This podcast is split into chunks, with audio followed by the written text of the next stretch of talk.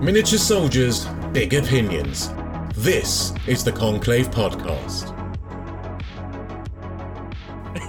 I'm, just, um, I'm, I'm already gone because of Winter's face. Um, hello and welcome to the Conclave podcast. I am Rezza, and today I'm joined by two of our usual suspects. One of them is late as normal. I'll let you guess who that is. Sandman, how are you to this fine evening? I'm really good, thanks, Rich. Yeah, excited. Yes, I'm very excited. Adam, how are you doing? Uh, yeah, I'm good. I'm good. Excited also. Very excited by our special guest. Yes, our special guest who's managed to hold a pose for a very long time. How are you, Winters? throbbing with excitement. Happy to be here. Thanks for having me on. Throbbing with excitement. Oh, God. Yes, I'm naked from the waist down. That's the way we like it. Um, I thought Quipster would be here, you see, so naked from the waist down is how we normally play battle reports. Well, Quipster will be here. He's just running late as per usual with everything. Um, so, what we normally do is we like to start these uh, episodes with a bit of hobby progress. So, um, Adam, how's your hobby going since the last episode? Yeah, yeah, good. I've I had a little bit of time to um, do some actual painting this week, which was nice. So I have I have ended up with you know predictably with all of the new sisters kit. Um, so I spent a, a productive day yesterday um, being one of those people who magnetising. It's the first time I've ever done it on, on infantry, really, apart from Wow. one other example from my Custodes. But I magnetised the Celestian Sacresants, which are the new sisters with this kind of shield and mace job.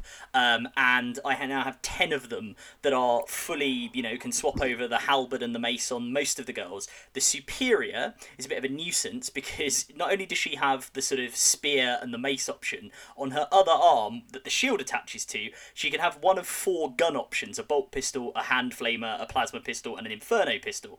So I had to magnetise four of those twice round, and then magnetise each one of the guns so the shield could stick to it.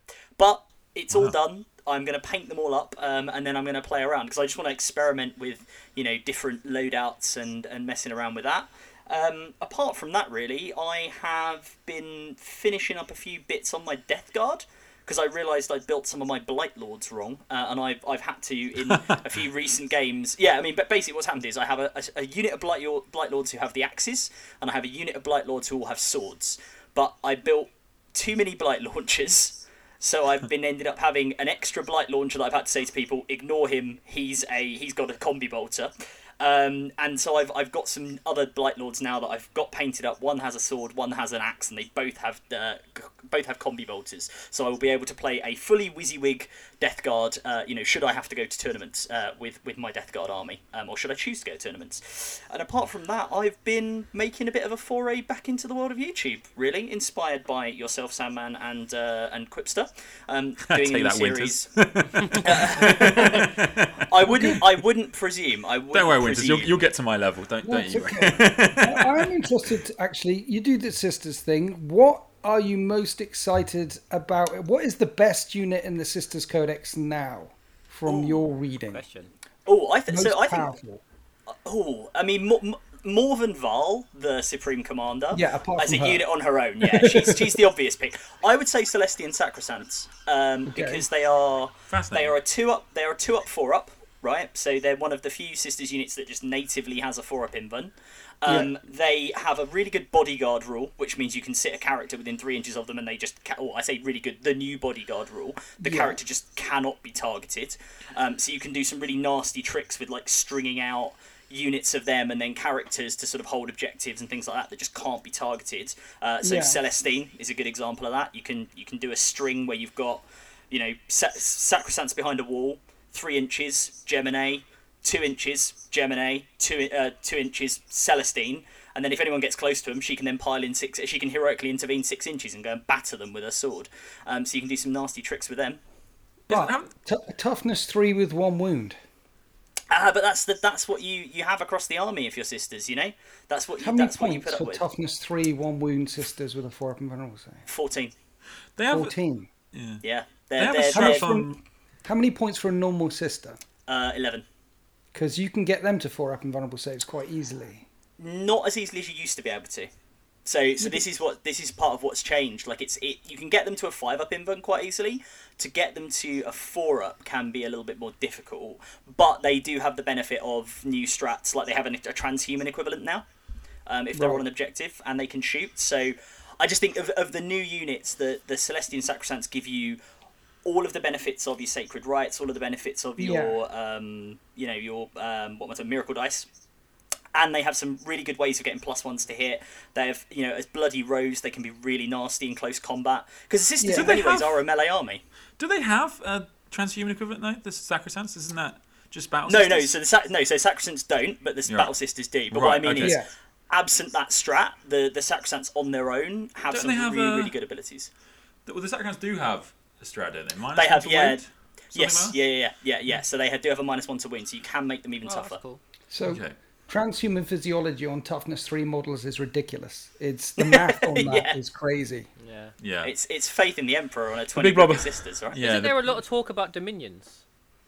So yeah, so Dominions, um, Dominions have always been good, but um, and sorry for listeners who've, who've heard me rant on about sisters before, but I'll, Dominions have always been good. Um, the problem with Dominions is that they they didn't get a showing in the other in the previous codex because there was other stuff that was just better. Um, what Dominions also had in pre eighth edition codex is they've always had a scout move before the game and you used to be able to do it in a transport. And one of the things um, that used to exist in the game, so for Sisters players going back in time, there was a transport that was actually open topped.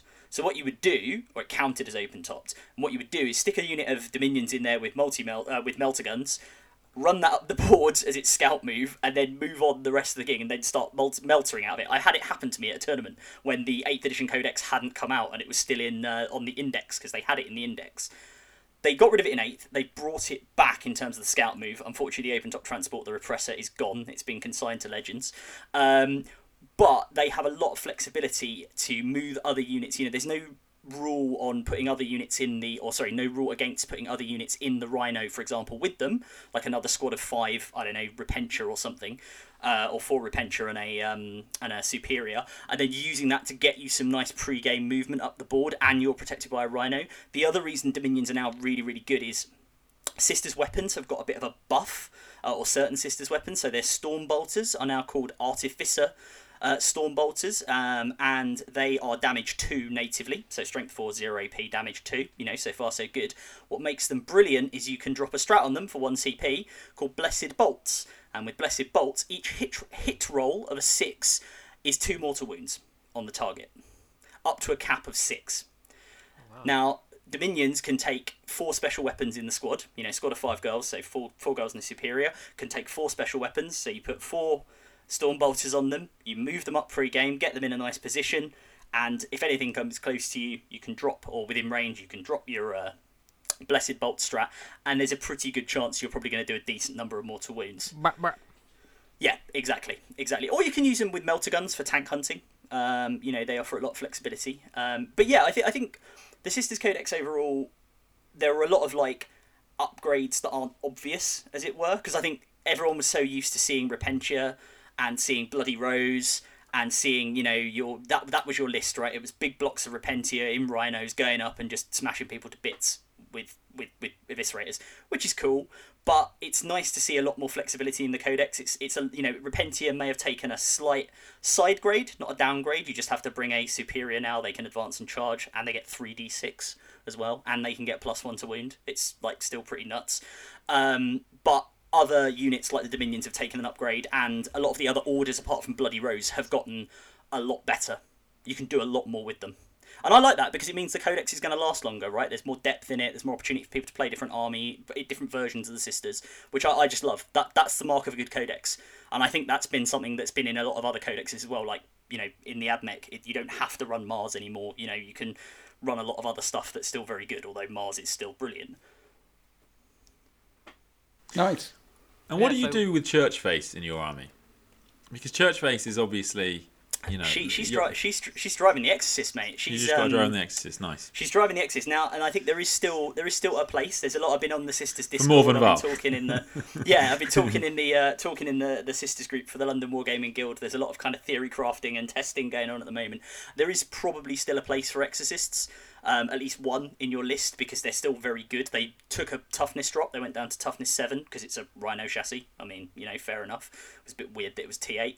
Um, but now for 2CP, it can do fire out of line of sight. So, you know, it's expensive, but it has a place in the army. Yeah, it is a hell of a payload. It is it is expensive 2CP, and it's I would say it's probably too expensive purely because I don't think you'll see it much at all at 2CP, Yeah. which is the only reason I wouldn't say it. But at the same time, 1CP is is quite a tough one to balance because for 1CP, it's, su- it's such a fantastic payload Yeah, to deliver yeah. without line of sight. first one and it, it was a it was a tough. yeah, yeah, exactly. Yeah, Ted Unrich. So it, it, it was it was a tough one for them to balance. So I have a bit of sympathy there.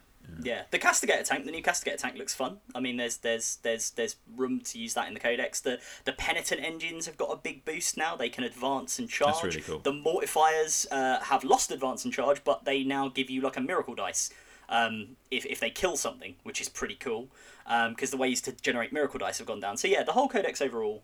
And sorry, this is not going to riff about sisters after your your perfectly reasonable and in theory short question when it's about my favourite unit. Um, but the the um, So to answer, the yeah. whole sisters range is his. yeah, the whole sisters range is Just the favourite. no, I, codex. no, I do. I honestly, I do. I do genuinely think the sisters range of models at the moment is probably the best one in 40k because I think they really number one all the models look cool because they're very recent and two they really sum up that like gothic madness which is what I love about 40k you know I just think it's cool Good. Yeah. and you got a lot more models. The, the the model range is ex- expanded by a third or a quarter. Yeah. More ways to play, more models to play with, years of playing there. That's good. Thank thank you. So for one one favorite model to the whole codex, we go to Winters. How is your hobby progress going?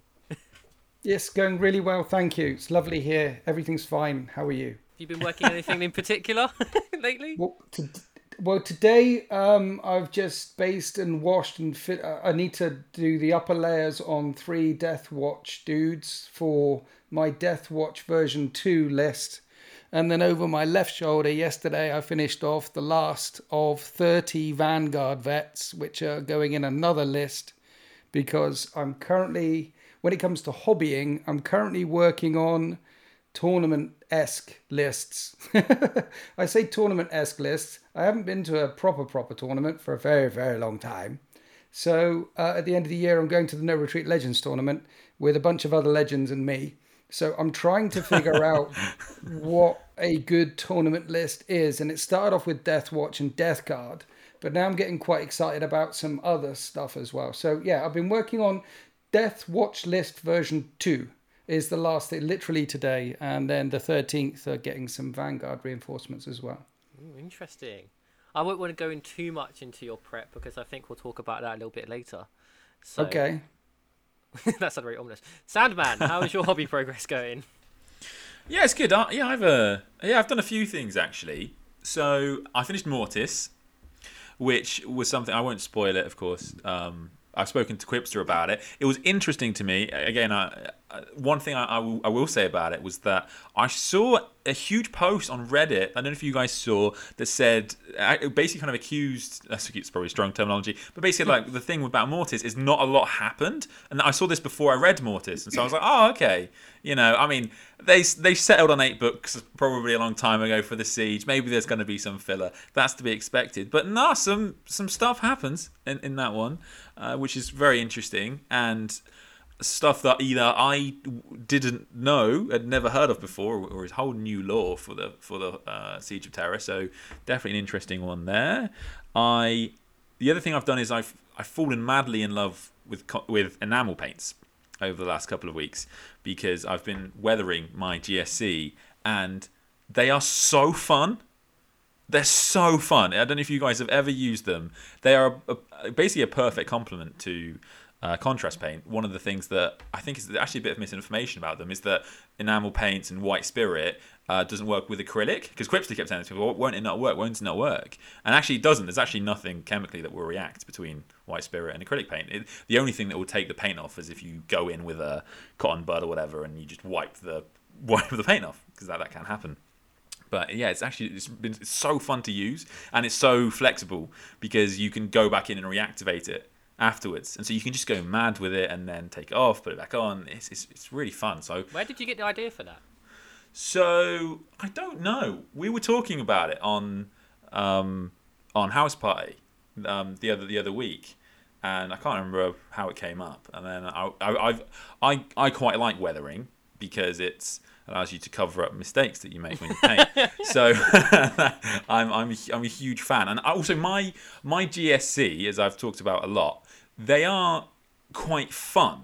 Uh, They are a very fun faction, and I have a lot of conversions, and I have a lot of I don't want to say silliness, but because uh, my GSC winters are, are AgriWorld themed, then there was a lot of stuff I put in there because I thought it'd be funny and interesting. But at the same time, I do also, re- like Adam was saying, I do really like that grim dark setting. I, I really like that, and I wanted to tone it down just a touch. And actually, I think it's it's it's hit the it's hit the point. It, now that things are finished, I hit the point. They've hit, they've hit a point I really like, where the army still has all this fun and pizzazz in it that I wanted to put in for these angry farmers, but at the same time, it still feels like it fits in the narrative of Adeptus Sororitas and um, you know grumpy Space Marines. So yeah, um, I did the Sisters vid, um, which was good, and Sisters. One thing that's interesting about Sisters, I would say, is that the kind the interesting insight I feel like I get, I don't know if a lot of people on YouTube get if you cover factions, is that you can see how much people watch the video and you can see the reaction to the video. And that kind of gives you an insight into the perception of that fa- faction. And the Sisters video has been really popular. Which interested me because it's not a popular fan base, but I think it was a faction that a lot of people were scared of before. So a lot of people really wanted to know how to beat Sisters. So I, th- I thought that was actually quite interesting. And then I've also written. So on the way back today, I went home today, and on the way on the train back, I actually wrote some trash talking for you, Winters. So you're going to have to prepare to be devastated right now. I hope I hope you've got some tissues nearby. Um, because uh, as I mentioned before on the podcast, I'm actually going to be playing Winters in a, in a week today, actually. So you, I don't know uh, whenabouts it'll be online, but you'll see it shortly. So um, Bring the pain. bring the pain. Okay. Come on. So Wait, so is this Drop one the of hammer. the? Is this is this Ed challenging you for one of the your tokens that you can get for your latest series? Is that what you want to do, Sam? Are you just gonna throwing that try out and win one of the coveted oath of moments that are not available in any store anywhere that have been bespokely made and painted for me from March of War Painting Studios? I don't. Um, I don't You can only get know. one from my cold dead hands, mate. You can't get it anywhere else. What? Don't surely you want to play just a nice Look, open narrative game well, this or a is- normal eternal war mission? you come and see me and play me for the first time. Well, I I'll tell you what, wanna I'll- hurt you. I don't want to make you cry. This smack talk's gone the other way around. Yeah, I was going to say you, you've come in here. You've come in here, Sandman, saying you're going to bring out trash talk, and Winters has laid down the oath of moment gauntlet, and suddenly you're you're just backing away. no, That's no, I I'm not. I'm not would backing back away. off. What what I was getting to was that in fact I will show I will show you guys and the camera. Oh, my phone What? is too bad. There are two there are two lists in my battle scribe right now. One is Okay. called GSC nice, and one is called GSC Me. Right? so so, so Yeah, it's, but- it's, okay, it's, one minute. Yeah. There's just two things there. One, GSC. Two. Two, it's you. And Quipster's told me all about, and these guys have told it's you. It's like, yeah, it's like fighting a penguin with a lame flipper or something. Come on. Damn, son. Have you got Have you got a proper army? Have you got Blood Angels or you got a proper army? I have I have Dark Angels, but I knew you couldn't win if I brought the Dark Angels. That's- The that- Dark Angels got transhuman physiology and all that. Yeah, Right? They're, yeah. they're, I mean, at least they're not made of paper. The GSC are just terrible. uh, we're, we're- we're made of similar things to what you're made of, but They're uh, probably with bottom a bit of of the meta, GSC, right now. Seriously, they're probably bottom of the meta. They really need a codex. It's gonna be- that jump on you from out the shadows thing doesn't work because they don't do enough damage. They'll just jump out, and they used to do the damage that they used to do an eighth, but not everything's got one wound now. Everything's got 18 wounds. So they jump out and they hit the wall, then they fall over, then the wall moves forward, kills them all, and then they don't win. Yeah, well, that's because normally when people play you, they, they bring mining equipment.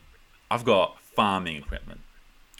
Right. Gonna gonna gonna farm me some Oath of Moment Winters. Um, Okay. So prepare to be devastated. Um, I'm just gonna get, uh, try not to cry. Uh, so minute, You yeah. wrote lines for this. Yes, right? yeah. Because you know that you're supposed to be scared. This is not going on. No, I mean, I just want to be clear because the idea of smack talk Yeah. normally is like witty Yeah, and not that funny, like yeah. off the top of your head. yeah. You Yeah, know, not I've- going away and studying and writing the lines down and getting your words. This is great smack talking, by the way. I'm really looking This is forward like to this this. is like you come at the king, you best not miss, right? Can so I- I can make some notes, right? Yeah. If you, I tell you if you've done a good one. Let's smack talk, and I'll give you marks out of ten. Go. Okay. Okay. So I've got two. All right. I've got Right. two. Okay. All right. Yes. So nu- number one. Normally, normally my Genestealer cults would have a plan that would be generations in the making. For you, Yes. it was about 25 minutes. All right, guys, Adam, come on. Oh, oh, oh, oh, wait, oh, wait. Come on. His reaction. Oh, I mean, it, it- it- it was good. I thought it'd be I thought it'd be longer. I thought it'd be more to it. Yeah, I was waiting. I was waiting for it. I was waiting for it. All right, let's hear number two. Let's hear number two. So number two, we'll compare. I'll We'll be honest, yeah, and well- this this was the difficulty with this was that I I don't know what Winters is going to take. So this this became quite quite do you- hard. This became quite hard to do. You- Do you Okay, mind? okay, I'm trying to tell you about it. Okay. I'm excited. So, your emperor slash god slash silent king slash hive mind slash greater good slash Daka is so fat that even the eye of terror has to stand back to fit it into view. I like that one. Sorry, I what? like that. I like that. Even the Eye of Terror. Sorry, Winters, it's not it's not funny if I have to repeat it. Okay, right. just just pretend to be hurt and we can move on. From So one minute. It Yeah. was funny the first time. yeah, I think. Okay. I feel So like I'm on one of them it- fire in the booth shows.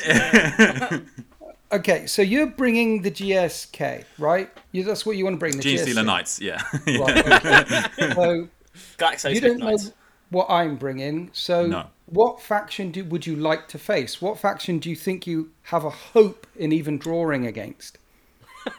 so And I'll bring that faction. I promise you, I'll bring that faction. if you were to bring any, anything that I, I'd be confident in, in beating, I would say The 13th, the yeah. Death Guards, the I, I would say Watch, the th- I would say the Imperial thirteenth. I would say the thirteenth because I have a pretty good track record versus Space Marines.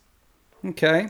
Um, you- so we'll see. Can I can I ask can I ask a, qu- what might be a, a, a Maybe something like difficult Dark Angels might be a bit tough, but outside of that, Space Marines. Did you, Do you- watch the battle report that I put up today, which was Genestealer Cults versus the 13th? It, it, I did. I did. Did you see how that went for the GS? I, I, I did. Someone And I- spoiled that. He wants vengeance. He wants vengeance. yeah, and but I this, didn't bring, and I brought old school firstborn, Mm. uh, no Primaris, and I didn't even bring any troops. And you Yeah. saw how that went for the GSC. uh, my list i- i- is somewhat different to that list. Right. Yeah. It better be. Oh, it, it's, it's it's it's a bit different. You'll you'll Okay. you'll okay. see. Sorry, Adam. Go, you- sorry, sorry. Oh no! All I was going to say is, do you do? You, and this I guess is, is for Ed as much as it is for Winters. But do you think? And I don't know whether it will be out by the time, and I suppose it probably won't be by the time you play. But do you think like how would orcs go for you as a matchup? Right? Because I think that's quite hmm. interesting. Like the big hordes, So- like with with with Murphy's War. So the the, the you know the G- GSE competitive 101 for me, for me is that I, I actually have got quite a good track record against things like Space Marines and even something like, like Death Guard and Dark Angels are probably so tough that even uh, with my because basically against Space Marines I can do shenanigans. Dark Angels and Death Guard are probably so tough that even with my shenanigans, I probably don't have enough output to actually kill the stuff. But at the same time, the things that actually really I really struggle to play against are things that are fast because I can't out shenanigan them ne- nearly as well, and I win a lot of games by trying to outplay people, and that that's that's generally how I try to win. Um, and that's what I'll Okay. do against Winters. So you don't hit hard enough against tough stuff. You can't out shenanigans, harlequins, or anything quick and tricky. Well, can't is a strong word, but I struggle. How I'd struggle more in those matchups. How many snippers have you got on your list? How many? When you say snippers, do you mean rock know, the ones cutters? that as soon as you wound, then Yeah. you've got to roll a dice more than the wounds, and then you just kill it. That's the transhuman get around, right? That's Yeah. the So rock, How many of them? so rock cutters, I have uh, I have eight. I would have twelve, but I Okay. so yeah, uh, the, I would I wouldn't take um, Don't tell me the your Four-Armed Emperor, but okay, you don't want me to share them on it. Don't Okay, don't tell me your list, but you've got eight. I have eight. Yeah, Okay, all right. and and a lot more. It's not just those guys. yeah, yeah, yeah. sure.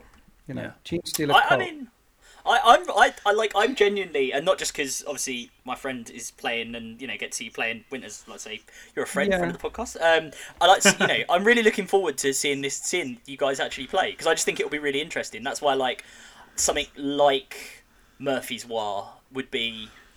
Like, 'cause I, I mean, I like seeing you play with orcs anyway, Winters. To be fair, so that's Okay, just my yeah, cool. personal foible. Oh, yeah, I Um, mean, you, but you yeah, are welcome to take you you are welcome to take whatever whatever you'd like. Um, No, no, Yeah. you've called out the thirteenth. Um, uh, I would love to, I would love to play against the thirteenth. Part, Space part of me Marine does just want to do that.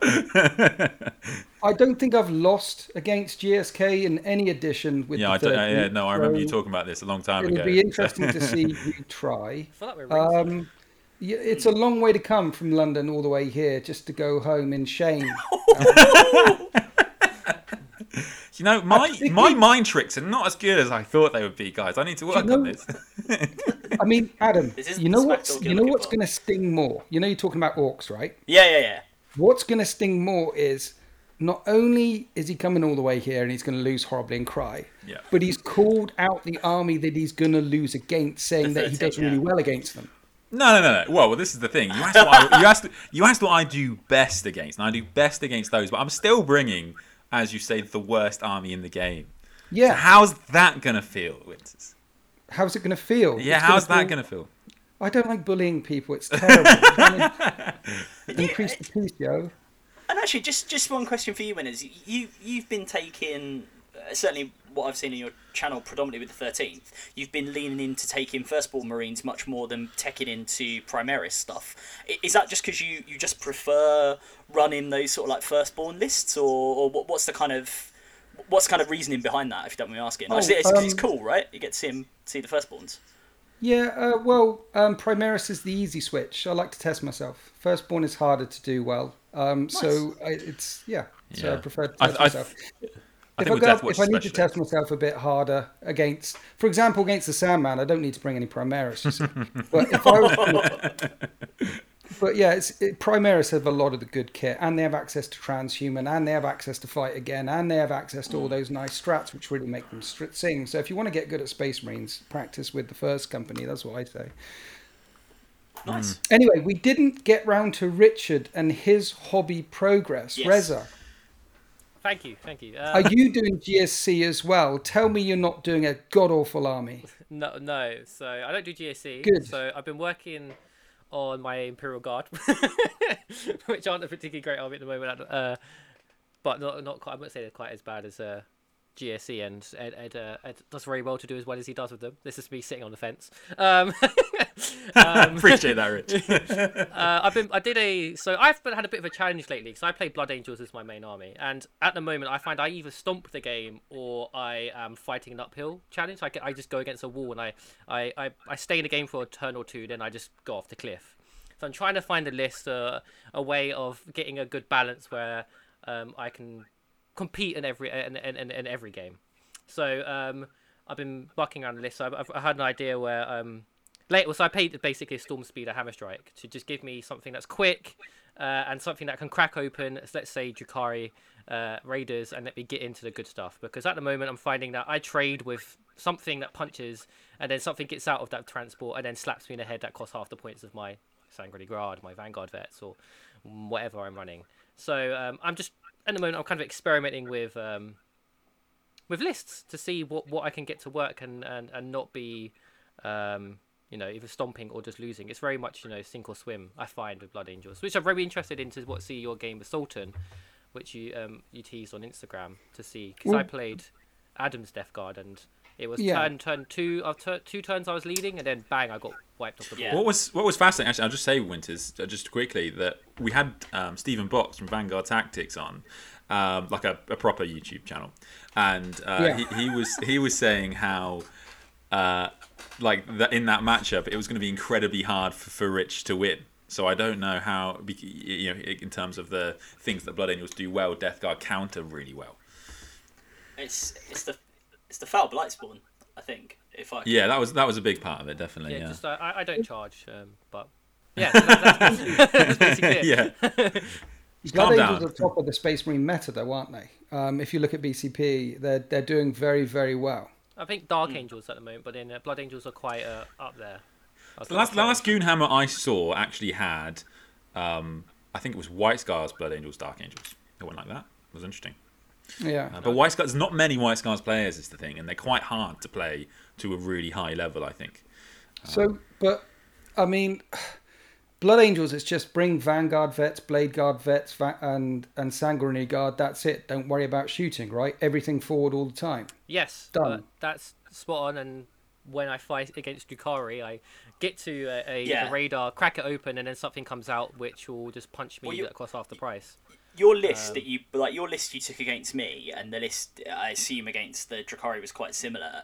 On paper and against like a, like most armies, it's really really good because it does tech into all that. It has the big blob of blade guard vets. It has the big blob of sanguinary guard. It's got the vanguard vets as well to back it up. But your the issue is obviously as I say like with the death guard. Leaving aside their just innate toughness, they have those tools that just shut off your all your abilities come from charging. If they can shut that off, obviously it's only in theory in a limited area, but if they have all their key stuff in the middle of the board and they can get that 12 inch aura on the foul blight spawn, and for anyone listening who doesn't know what that does, it's uh, use of a relic uh, and a um, strap basically, and it, it gives you a 12 inch bubble in which you you don't count as charging. So it just turns off a lot of the Blood Angels bonuses, um, and obviously the Foul Blight Spawn also has a you know pick somebody and they go fight last as well, which adds to that.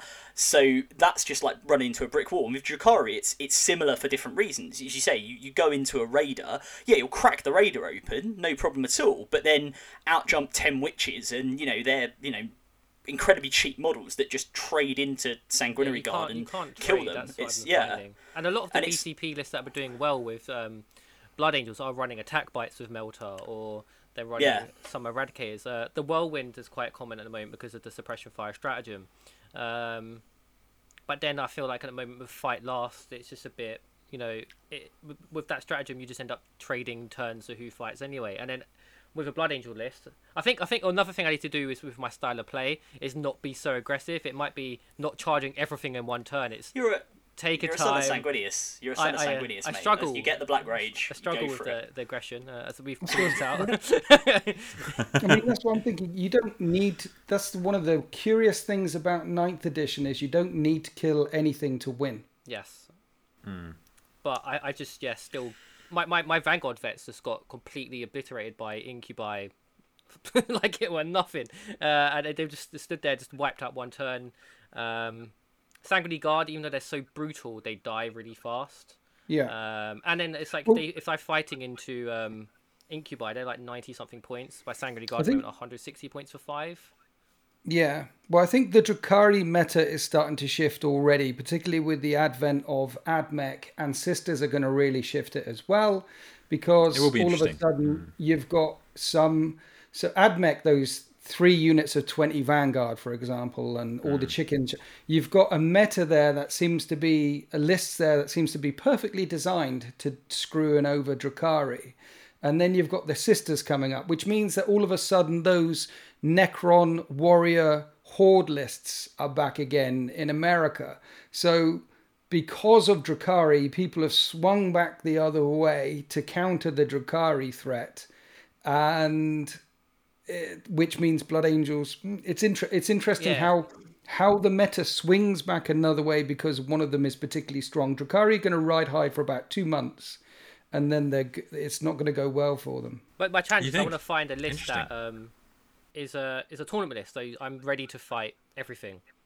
So that's Hmm. that's what I'm trying to strike is the balance. It's not because my list originally started out. The one I had was like there was like one troop choice, and then I had just Yeah. absolute insanity. Well, that about. that is something that's quite easy as GSC because there are like, you know, five good units in the book, so it doesn't matter what the meta is. Is- isn't this- isn't this what they- Isn't this what they five call in politics? Isn't this what they call in politics expectations management? You're just like, oh, we've only got five good units, so. But like, do you know what I mean? It's like, yeah, it's, it's like, well, I, I don't want to spoil it for Winters, but like, I, you know, it would be like, oh, uh, all right, you know, it's a fast army, okay, well, I'll take that. It's like, oh, it's a slow one, okay, I'll take that. It's like a combat army, all right, yeah, same, same unit.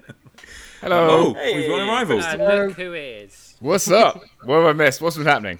uh, there was some, there was some smack talk. There Yeah, I made, I made. Winters, I made Winters cry. No, I don't. Yeah. Your The friends role have got been reversed very to me. quickly. excellent, excellent. Oh, Wait, sorry, so I'm that- late, by the way. It's, no, you're welcome. So, but yeah, to to uh, summarize, that was my hobby progress, and now Quips Well- has decided to rock up. Well, Uh, just just before we go on, just before we go on to Quips, I was going to say you should your guard, your Sharpe guys. You want to talk about them quickly because they look awesome. Well, yeah. So I mean, I'm I'm I'm, I'm flo- slowly uh, plowing through my guardsmen. That sounds really weird. Um, let me rephrase. I'm slowly painting plenty of guardsmen, one at a time. Like you're next, and then you bend over. You're next. No. So yeah, I'm, I'm painting for a lot of guardsmen. It takes a lot of time and effort, and it's very very tedious. But I'm loving it. I'm loving it, and um, we we recorded an episode of the Tale of War Hipster earlier where we got to talk about Sharpe, who I've um, painted, and he, he looks awesome. Um, I, I did I did Lord Wellington. Um, Winters, if you don't know, I'm a massive fan of the Sharpe TV show, so I've based a guard army on him. Um, and um, yeah, so I'm slowly working through that. I, eventually, I do feel like if I get a, a, that army done quick enough, I think I'm going. I'm falling so much in love with it that that's going to be the army I run, for good, for That's better or for worse. So um, Nice.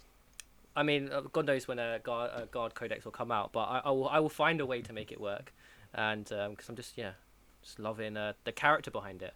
But yeah, that, there's, there's not a lot of progress yeah. on it. On a tiny segue, something fun. I don't know if you guys saw uh, this weekend. the people noticed. So the Gaunt's Ghost Squad rules came out. Oh, the frag grenade was- thing. Yeah, there was, there was a, f- and it's you know it's it's obviously a, just a you know not a serious thing. But there was quite a funny rules as written argument that went on because basically um I can't remember the name of the character. Sorry, Quipster. Try but- again. yeah, Yeah. the ability Try to again, try again. yeah. Yeah, Bragg. Try yeah, um, yeah. yeah. So uh, he has an ability where, kind of like competitive edge, if his if his shot from his autocannon, it's like it says like if you know if if the shots from his autocannon don't go through to the da- the damage stage, he can Okay. shoot again. But the thing is, he also has frag grenades. So every time he throws a frag grenade, it doesn't count as the autocannon wounding Oh the opponent. God. And so Oh. people re- people will clock like, well, technically, would you just get infinite frag grenades? Um, That'd be quite funny. so yeah, that made me laugh. So there you go, Right. Rich. That's that's how you win with So guards. I'm just, just going to put my order in for them Yeah. now.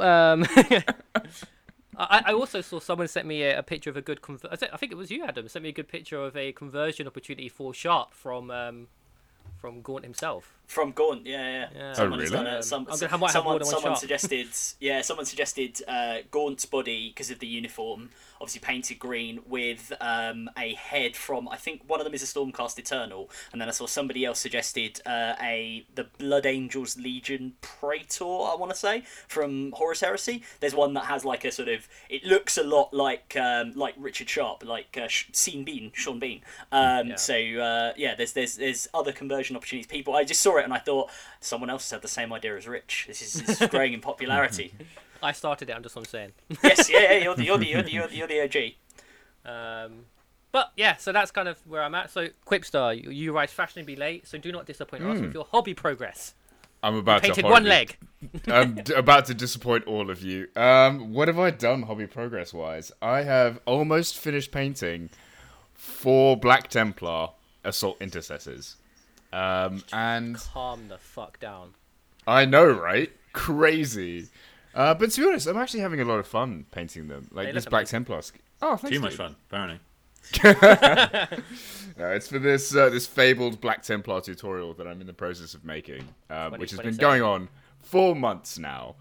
Um, but yeah, no, I'm slowly getting there. It's just To a be whole fair, of- and doesn't any Black Templar crusade last forever? So maybe maybe it's narratively you're taking a long time to paint them.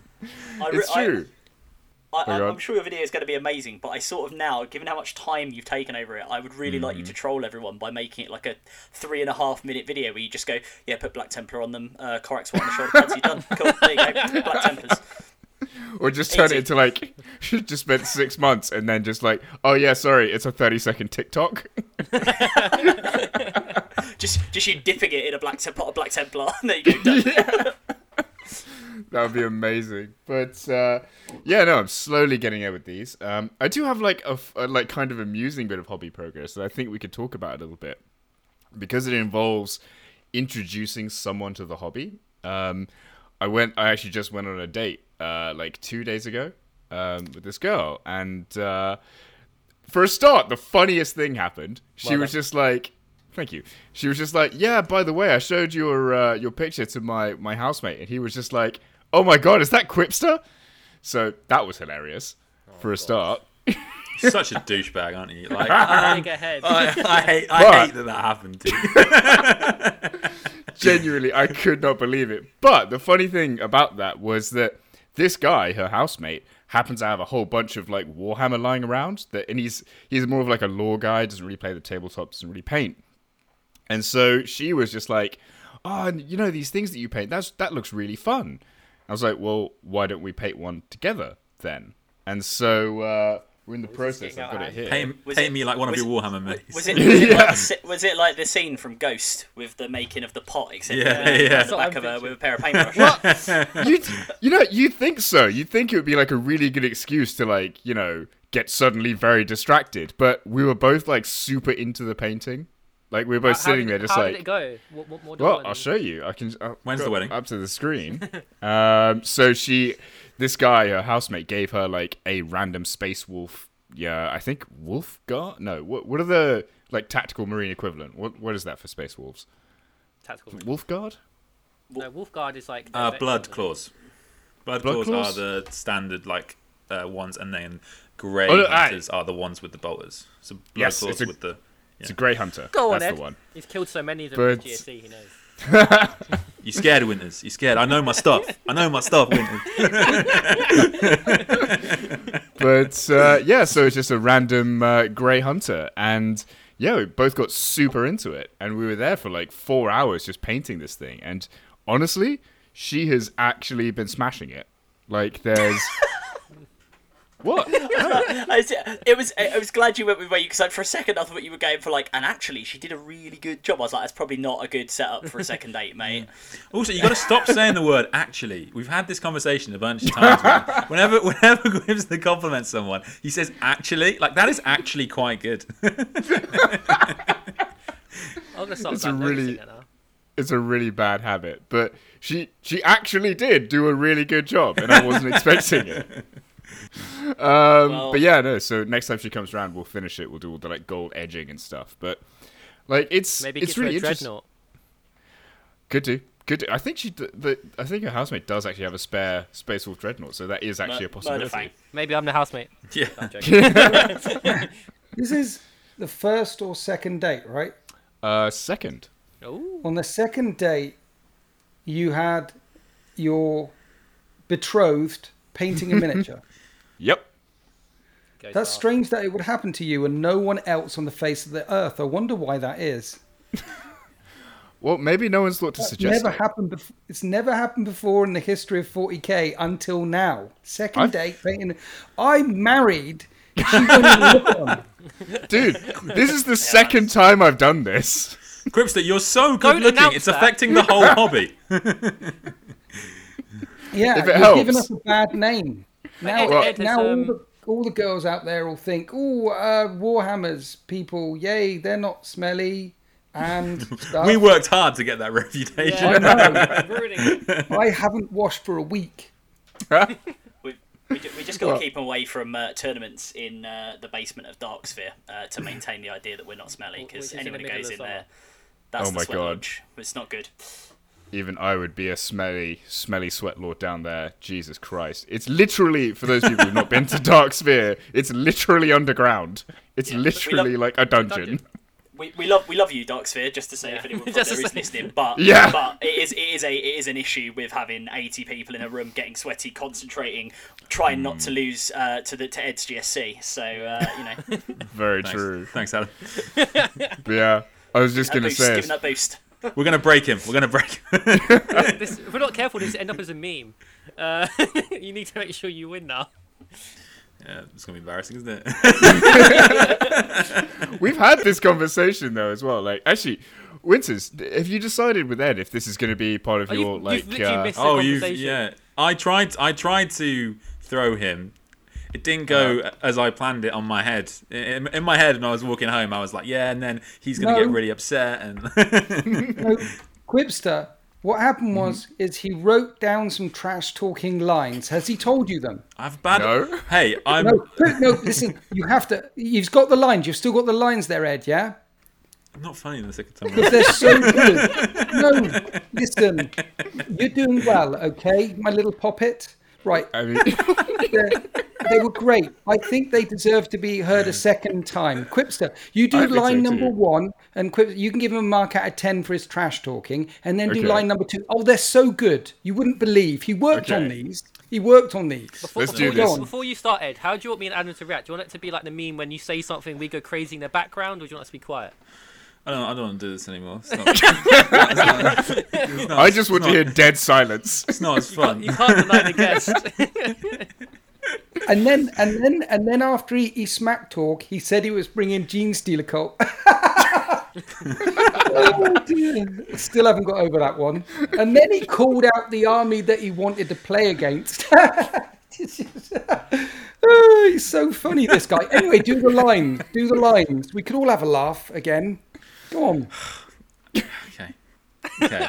And you know, as we know, jokes are always funnier the second time you tell them. Yeah, to the I'm same people. it down. I'll tell my wife after it this time. I didn't. Yeah. Um. Yeah. And Wait, also, let me turn my phone on so I can record this. I'm going to share it on the internet to 90,000 people. Your smack to it's brilliant. Comedy Central, if you're listening, I will be Okay. uh, available for roasts uh, starting, starting starting next year. Are, are you the one we're roasting? Right, I've got my microphone on. Go. Okay. Well, this is okay. okay, you know what? Okay, fine, fine, fine. You want it? You, you you wanted the pain, Winters? I'll give you the pain. All right. So, for my Genestealer cult, we would. Not, I can't believe I'm doing this for the second time. You got it, you got my this, you got this, for, for my Genestealer cult, we'd normally have a plan that was generations in the making. For you, Winters, it was about Yeah. 25 minutes. Boom. Guys, react! React, guys! oh shit! thank you. Thank you very Oh my much. god! 20, 25 minutes. Yeah, See, to get it, it means that it is a short time instead of years. Yeah, the explanation actually was- helps a lot with the funniness, Yeah, doesn't it? Yeah. it was a catchphrase. Wait, I know Is it- it's hard to because the comedy genius there is so deep. There's so many layers Yeah. down. It's like you can't. You have to read the three codexes to get that joke. Yeah, it's pretty. Yeah. It's pretty. It's pretty highbrow. Yeah. Um, To be fair, Winters, what I, I'm not sure you, you know yet is that uh, Ed is actually a stand-up comic. He has actually done stand-up comic shows. Has he? well, I, well, uh, that's I've, I've done that's that's very generous. Chris. I've done open mics. What that means is I think I'm funny. There's a very big difference between that and being a stand-up comic. Alfred Farias, who who I do my videos with, he actually is a stand-up comic. He has he has been paid and such. Um, he's very funny.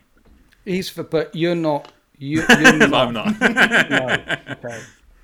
Uh, don't worry about the second one, Quipster. It's a level above. Honestly, you wouldn't get it. You wouldn't get Would it. you, you wouldn't, it's so yeah. Wait, but, but thank surely- you, that, Ed. That's how that was the smack talking section again twice. So good we heard it twice. This wasn't Um, as devastating to Winters as I was hoping it was going to be. Um, We'll work, You know what? we'll work on it. We'll work on it for your, your this, game. th- This is this is an opportunity. This is an opportunity. So A learning opportunity. We will we will put some, we will put one of those things on Instagram where you can you can write in your suggestion. So if you can come up with a bit of GSC smack talk, right, that Ed can use against Winters, you you come Or up with that. You write it. Or, or yeah, all can be used against. I can I can handle it. you, we, we want we want your best smack talk. We want fire in the booth. We want some lyrics, some some harsh bars. Right, that's Yeah. probably the most middle class way always anyone's ever safe said that. ask, Uh, some really harsh bars, yeah. you know, really want you to really want you to mess man up. Yeah, when Manden's giving you the bars, we really want you to mess him up. No, but we're gonna put it on Instagram, and um, we're gonna give you an opportunity to get some get some smack talk in there. So if you've got some smack Brilliant. talk, you let us know. That's a brilliant idea. That's a brilliant idea for three reasons. I love it. One, essentially, the, the listeners get to smack talk me. That's what happens. Two, it can't be anything worse, can it? Really? How dare you? How dare you? and three, it might actually be funny and help him in his failed stand-up career as well. So. Yeah, my my sta- my stand up my stand up comedy was all Warhammer related as well. Uh. brilliant idea. We're going to help you with your career, Ed. Okay? Thanks, Winters. We're going help you with your career. Right, should we uh, should we move on? Okay. Yeah. Please, Rich, please move on. Say, say, say, For the love of God. I mean, So, Quipster, um, how many times have we actually fought each other now? Three, four, uh, quite or a few. Not Yes, played Warhammer, yeah. actually had a fight. It sounds like. There is actually there is actually smack talking when the camera's off, right? There is quite a bit Oh. of smack talking and turn and throw in. It's not even just smack talking though. It's just you just messing with people. Like Yeah. I talked to Brap about this in the fireside chat, and like as soon as the camera gets turned off, you guys don't know this, but like Winters is just like, "Oh, you sure you want to do that?" That's I'm one like, of the best No, sport, though. no, I'm not sure. I like I like the I, I like the little the little like command point.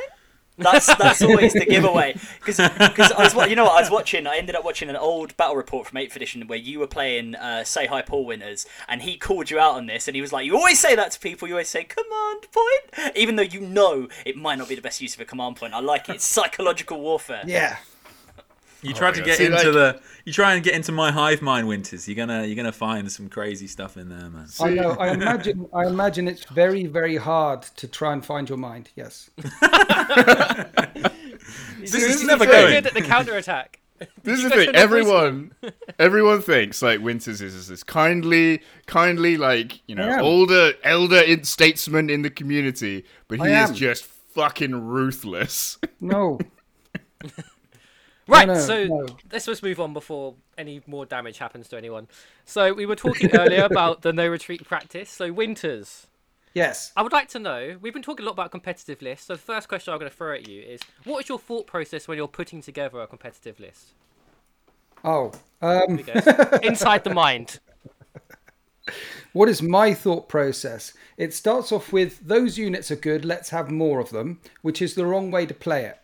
So that's how most people start off when doing tournament lists, to be fair. Those are good, let's add them. And I know that you guys know this, but that's completely the wrong way to do it. What you should start off with what are the secondaries that my faction are good at getting? Start with the secondaries and build your army around there. So Imperial Guard, Rich, is Imperial Guard are really good at raising banners and getting engaged on all fronts. It's like ABC. So you're bringing lots of stuff that can raise banners and split out all over the place. That's where you should start. I haven't done that. I've just sort of like, for example, my Death Guard list is um, I like Terminators. Um, they're good. So in my list number one, I brought 20 of them um, two units of 10, which is terrible because that's two units that are, yeah. But it's a nice start. That's how I start with my tournament list. I start through pain and anguish and then make my way from there. Um, how should I do it? You guys play tournaments. You guys play competitively down at the club, except for Ed. You guys are good at the game. So, how do you go about building a tournament list? I play on the street, you know. Uh, Yo, back, back. That's a that's a good question. Um, I, I I think well to me I, I fall into the, the trap of I like this model I'm going to take it so hence why I keep talking about taking Blade Guard. 15 blade guard because I'm just in love with the model. But no, my, my, my list does start generally with what am I good at? I'm going to score in that moment. So space reason moment, I take blade guard because they'll be good at scoring over the moment. Very good, very good ability. Um, and then obviously I'm very quick, so I put jump pack units on my Sanguinary Guard, my uh, Vanguard vets to score engage of all fronts. Something I do struggle with is always the third secondary. Adam, what did you do with your Death Guard when we played our little warm up kind of game? Um, I mean, I think for me, like I probably did it the wrong way You round. brought just- Mortarion. yeah, brought Mortarion because I I wanted to actually use him in a game because I hadn't done that before. Um, but no, I, I my thing with Death Guard is leaning into what they're good at, which is being tough and walking into the center of the board and then working from there. So if you bring in Mortarion, you you've got I would say as a competitive a competitive stamp from a from a competitive standpoint, get my words out. Mortarion is not the best choice because he's a big target and he will get shot a lot, right? He's very, very good. He does a lot of stuff, but he is a big, big old target to be shot by your opponent. Um, but if you're ta- if you're trying to take a super competitive Death Guard list, I think you see people leaning in. I do think the Terminators are good. Like, I mean, you know, you say when you're bringing twenty of them. I think my list would have probably thirteen at a minimum because it's sort of uh, two bricks of five blight lords and, and a bunch of death shroud right and you do see people taking you know taking up to 20 in like units of death shroud for example um, but then stuff that gives you some mobility as well. So the, the Death Guard have a nice nice balance, I think, as as a codex. You have the ability to put something really tough in the middle of the board, right, to hold that mid board to get that center objective or objectives, depending on the deployment map, in the form of your Terminators. You've got quite cheap backline kind of screening, but also you can, if you want to go for the spread the sickness secondary, bring a load of poxwalkers, right? Because poxwalkers are dirt cheap they're actually they're not durable, but like you know, if you get lose a few of them, you can bring them back. There are strats to do that. So you've got kind of cheap mobile troops that you can just advance around everywhere. Um, if you need to get them places, obviously don't advance them and then try and do an action because you can't do that. Um, and then you've got stuff like the um, uh, bloat drones, which are very, which are quite quick. So you can look into things like engage uh, on all fronts um, to do that. You could look at the um, some of the some of the other newer secondary objectives. So I think the, the with the Death Guard, it's all about like for me, it's kind of leaning into what they do best, but also thinking about like threat overload. Like what can I put into people? Right, if I've got a couple of um, burst crawlers, they can quite happily sit in the back and just fire away. And just like they can hurt infantry, and with their entropy cannons, they can also do a lot of damage to tanks. Right, Quipster had a recent experience where he encountered the power of entropy cannons and the disgusting force strat on a repulsor, which was a bit gross. I, I, it, it, the fact the repulsor exploded was was what really, frankly, was just a feels bad moment. Um, yeah, it was uh, that was that was a bit of horrendous. You I don't know. It was like who who who rolls who rolls badly on on um, out of the DZ TV crew. Who's like probably got the worst role in? Sultan. Has, had, Yeah. had Sultan been touching your dice, Quipster? Because you had you had some bad luck in that game. Let's be fair. I mean, it, w- it was, to be fair, also mathematically impossible for me to win that game, but I did lose instead of in turn three, I lost in turn two. Yeah. Yeah, yeah, no, that's that is fair. That is fair. It was it was it was a horrible matchup. But yeah, uh, that's that's for me with with Death Guard at the moment. For Sisters, I don't like their secondaries. They have some interesting ones, faction secondaries. Uh, they've got this new one where you can do like if you do two miracle dice in your t- in the battle round, you get points, which is quite good. Yeah, Like, but you're you- not going to be using them because miracle dice are so hard to come by now. Well, yeah. So, So the, you're going to want to use miracle dice for your miracle dice. Instead, you're going to be taking the secondary, which gives you a point if you kill something with a bolter, point if you kill something with a flamer, point if you kill something with a Melta, yeah. Melter. Very difficult That's to kill stuff with flamers There because of range, but you should be guaranteed two points a turn every turn for the other ones. Yeah, there there is a um, there is a there is a, a bit of tech you can do on that with one of the orders, which basically generates additional miracle, miracle dice on a four up um, if you spend one, and also the Beacon of Faith Warlord trait, which lets Yeah. you only generates a miracle dice. You only use it on the Warlord. So if you're not Yeah. taking if you're not taking Sacred Rose that order, you just do it on that one because then you're always going to have a miracle dice you use on on the Yeah. Warlord model that's got it. Right, that that's how you do it. But yeah, it's going to be an interesting one with the sisters to build a build a That secondary is good for Sacred Rose. Apart from that, it's not good. yeah, it's not not brilliant. Um, No. But uh, but yeah, I, it's going to be interesting to see how I build a competitive list with sisters. I think it's going to be difficult. So can I can I actually take take the thing a step further actually for people who are interested. First, when you build a tournament list, actually pick some secondaries. Actually think about your playstyle, not just your faction, but think about your playstyle. So I want to represent this faction, and by faction, if you it could be Genestealer Cult, it could be Tyranids, but if you're looking at Death Guard, you're actually looking at Chaos Space Marine faction. And if you're looking at um, Space Marines, then you're actually looking at the Imperium faction because there's no real downsides to souping up at tournament levels. And when you look at all the big names in America that win the ITCs and Novas and stuff like that, they soup up. Um, souping is back. So you pick your secondaries and you pick your play style. So, Rich, you said you're a very aggressive person, like to spread out all over the place. So you'll pick engage, you'll pick on things like that. Um, And then the second thing you should look at in ninth edition is the mortal wound output and find the units that do mortal wounds. So um, Contemptor Dreadnoughts with Volkites are now back. So uh, Volkite is eight shots on a Contemptor Dreadnought. That's 16 shots. If you've got two Contemptor Dreadnoughts, that's 32 shots with the core keyword. With a Tech Marine nearby, you're hitting on twos, re-rolling ones, and on sixes to wound, you're gonna be doing mortal wounds in addition on a strength eight damage two weapon. So that's uh, appearing in Space Marine lists. In Death Guard, for example, Harbingers on Poxwalkers, Harbingers allows you to re-roll all hits. And then with the um, Mutant Strain stratagem, so 2 CP, one to reroll all hits, and one with the Mutant Strain, is sixes of hits to do mortal wounds in addition. Pick up all your 1 to 5s and then re-roll all of them to get as many sixes to hit as possible. And Death Terminators, 10 attacks with their sweep attacks. You have a Biologus Putrifier nearby who points at them. They do ten. So three of them, for example, chuck out 30 attacks, hitting on twos. And on sixes to wound with a Biologus Putrifier, you're doing mortal wounds in addition. Remember, you're re-rolling ones to wound. If you've got Arch Contaminator nearby, you're looking at 30 attacks. And Yeah. then wounding on sixes, picking up all your one to fives, and getting as many. Jim Vesal ran ran three of them into a unit of Custodes in the latest play on tabletop battle report and did with Arch Contaminator did nearby did 21 mortal wounds to a unit of Custodes and just picked them up. I haven't seen this bat rep yet. I'm gonna look watch that one later. The so Vol- you're the Vol- looking for mortal. So you're looking Grim for your said, "Don't secondaries and you're looking for your mortal wound output, and then build around your playstyle for your secondaries and mortal wound output. That's how you build lists in ninth edition. So to answer your question, Rich, that isn't what I've been doing yet. that will come later in the year as I start to take the gloves off a bit more.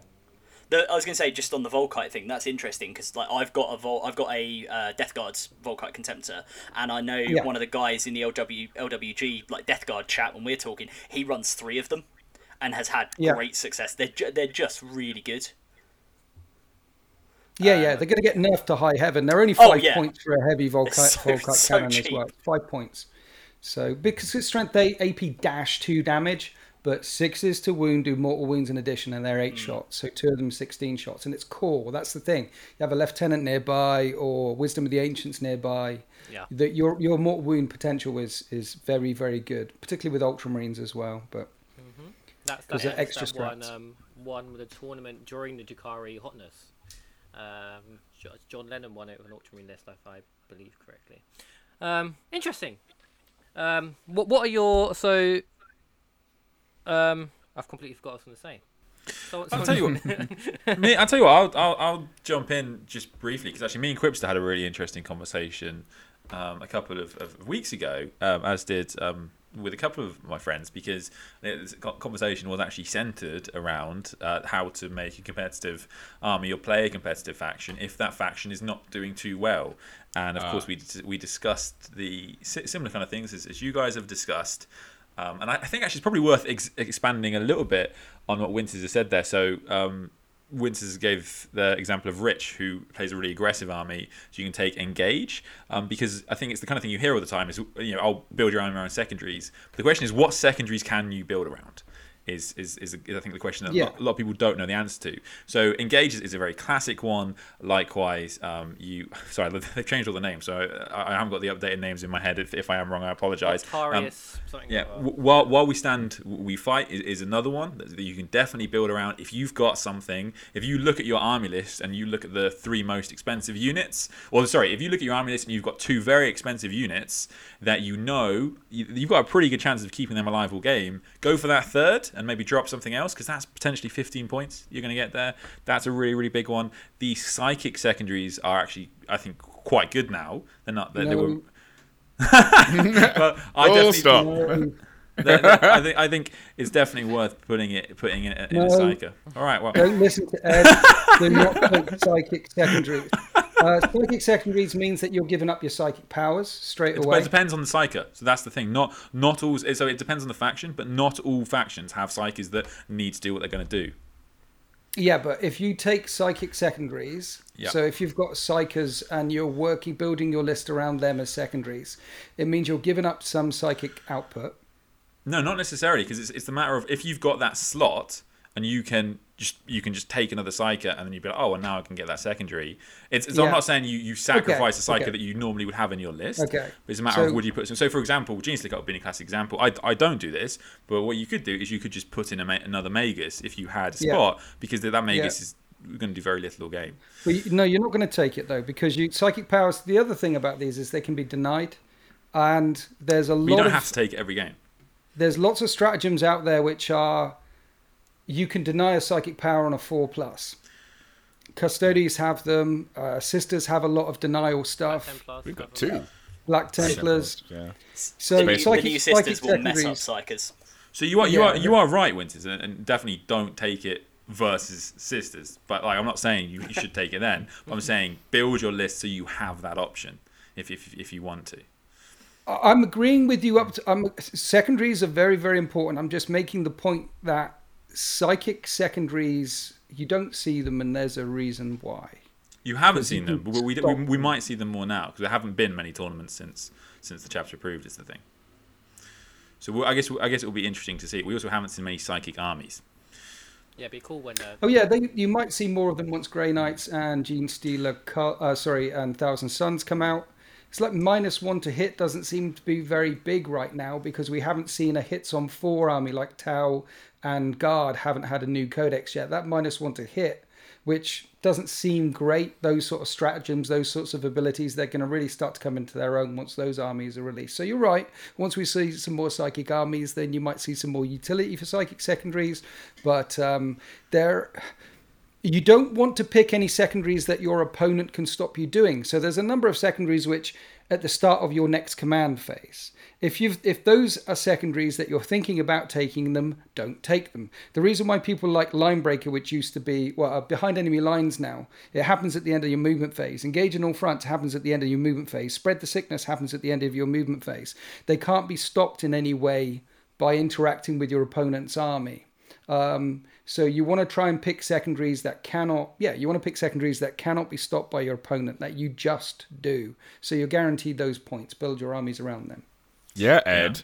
Well, no, well, that, well that's that's why this, that so that's so I, th- I think you're misunderstanding this because that's why the psychic secondaries are good because you don't you don't have to take them. When I'm saying this, I'm not saying every time I'm playing as Adam Sisters I'm taking this. Every time I'm playing as Adam Sisters, I'm never taking this. What this is about is when I go against your 13th and you have no if you had no psychers in your list, at that point I've got basically 15 points because you're never going to get to my character and I've got them. So it's a matter of it's a matter of making your list that's flexible. That that's the point that I'm trying to make. That's the It's, it's, it's Yes. not it's, you're like like you're not when you you're not making this for certain. So for example, even um, if if you're regularly taking behind enemy lines, if you're like if your opponent's got loads of infiltrators, then you're still not, you're not going to take it at that point, are you? So Oh yeah, I, I agree with you. You've gone to the next level. I was talking in generalize. So generally, you're building your list with secondaries in mind that your list is going to take. But yeah, once you get to Ed's level, which is you are aware of what your opponent can do as well and what they can block. So yes, having a psyker in an army where you might occasionally going up against armies that don't have any psychers in, then using psyker secondaries then is is potentially something you can do. yeah. Um, Is that I think so not only thing? just picking secondaries for your army, but picking your secondaries based on what your opponent can do as well is a thing. I think Abhor the Witch is, uh, to, to answer you, Rich, I think Abhor the Witch is a thing, but they changed the points uh, so that it's now not Yeah, worth as much because it used to be horrendous Yeah, but that against also Sky, adds the psychic armies. because, like, if you don't want to bring a psycho to allow you to score that, that's the kind of you know it adds to Yeah. those, those choices because then that's another way of scoring some good points. it's it's still I still don't like that secondary from a game design point of view. Um, it No, I is it agree. is it is much better in that it's not the case. So for example, there are some factions like Eldar, GSC that aren't like psychically oriented, but taking three psychics is is a you know pretty reasonable choice to make, and, and you'll see it Yeah. um, all the time. But not psychically oriented like Thousand Sons of Grey Knights. However, it is still the case that if you play Thousand Sons of Grey Knights and your opponent doesn't take psychics, you've just got 15 points. And I don't like that. Yeah. Unless Thousand Sons of Grey Knights get something to counter that, then you're playing that game at actually a pretty big advantage a lot of the time. Um, so that's the thing. I think I think the other one just to mention um, in terms of things you can build around is uh, of course um, it's not called deploy scramblers now. It's called Something. Retrieve Octarius. Notarius data. data. yeah. So yeah, that's also so that's another one where if you can if you can get cheap deep striking units um, as well, that's a really that's a really big one to get there. Yes, Yeah, as remember- a Custodes remember play player, with that's very easy for me to do. Yeah. That's interesting. So, like, how do you go about your picking your secondaries, Alex? Because your army's so elite and you have one model. So, what do you do? Yeah. Um, you make a very interesting point because I suck generally at um, at picking secondaries. I mean, as a custodes player, the things that you can count on is that you won't die. Like it's very difficult to kill custodes. Shut your face, Rich. I know exactly what you're about to say. Listeners, you can't see this, but I saw him leaning into the mic and he was about to whisper "Blade Guard." Like, Shut up, Rich. I'll, I'll behave. I'll be sensible. I'll be sensible. but uh, yeah, generally speaking, uh, custodians are very tough. So you can pretty much usually count on um, you being able to kill more than your opponent. So I usually take that one. Um, there's a couple of ones where I know I can just like leave a unit on an objective and it's not going anywhere because I'll usually have storm shields in uh, guardian squads, and that yeah you, you can just leave them in places and that's totally fine. Um, beyond that, I've been lucky in that my opponents have tended to have like not necessarily psychic heavy armies, but it's been like Eldari, Genestealer cults, something that's going to take a bunch of psychers. So you just take Abhor the Witch and you just get loads of points. Um, beyond that, a lot of the games I've been playing in ninth have kind of all been bat reps, and a lot of them have been uh, like open war, like like uh, the the one we did winters with the Imperial Fists. Like it's it's all open war, and so like I haven't had to really think about that It's so interesting. much. I do see custodes players take uh, kill more quite a lot, and another Hmm. one, interestingly enough, that uh, some uh, you see a lot of custodes play, t- players take as well is is raised banners or Octarius data, Hmm. because there is always a unit somewhere doing something near an objective in a corner which isn't interacting with anything else because they're custodes and you don't want to go anywhere near them. So there's always See- a couple of units floating around and they can get those points quite reliably because you're going after the nugget, you're going after the biker, so you're trying to shoot that unkillable dreadnought in the backfield. so those two you see quite a lot. I mean, the thing is with the raising banners, um, or just the, anything involving actions for secondaries, I kind of steer away from like the plague, because my my thought process for that is that as a custodes player, you have extremely finite resources.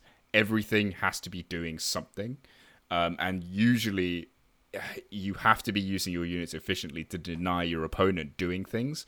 So you Yeah. kind of you don't unless uh, you just don't have any throwaway units. You don't have any like oh, you don't have a five man intercessor squad you can just leave on an objective because you can't afford that.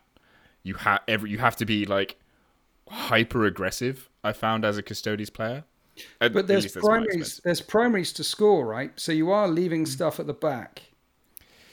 True, but even if you are, I I've found that even scoring primaries, you have to be like actively trying to take them away from your opponent, as opposed Yeah. to just leaving something on something. Oh, Because absolutely. but otherwise, you're just use, losing efficiency there.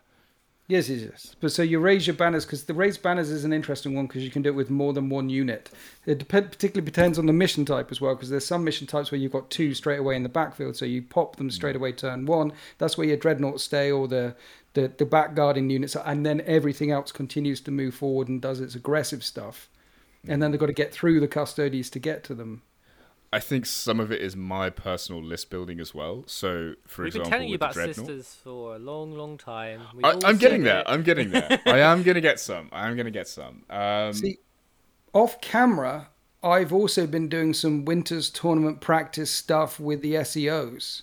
So on camera, you're seeing the lists evolve and the ideas. But I've played about six games of Custodes off camera and all match play. And they've been doing surprisingly well. So surprising that I'm worried because they're three up invulnerable save. They're one of the few armies that still has a three up invulnerable save. Um, and so I, I'm worried about the codex changing and that moving to a four up invulnerable save. Yeah. Well, whenever that happens, custodes are going to end up with some like probably crazy, ridiculous things that we've. Yeah, they're gonna get of. night stuff.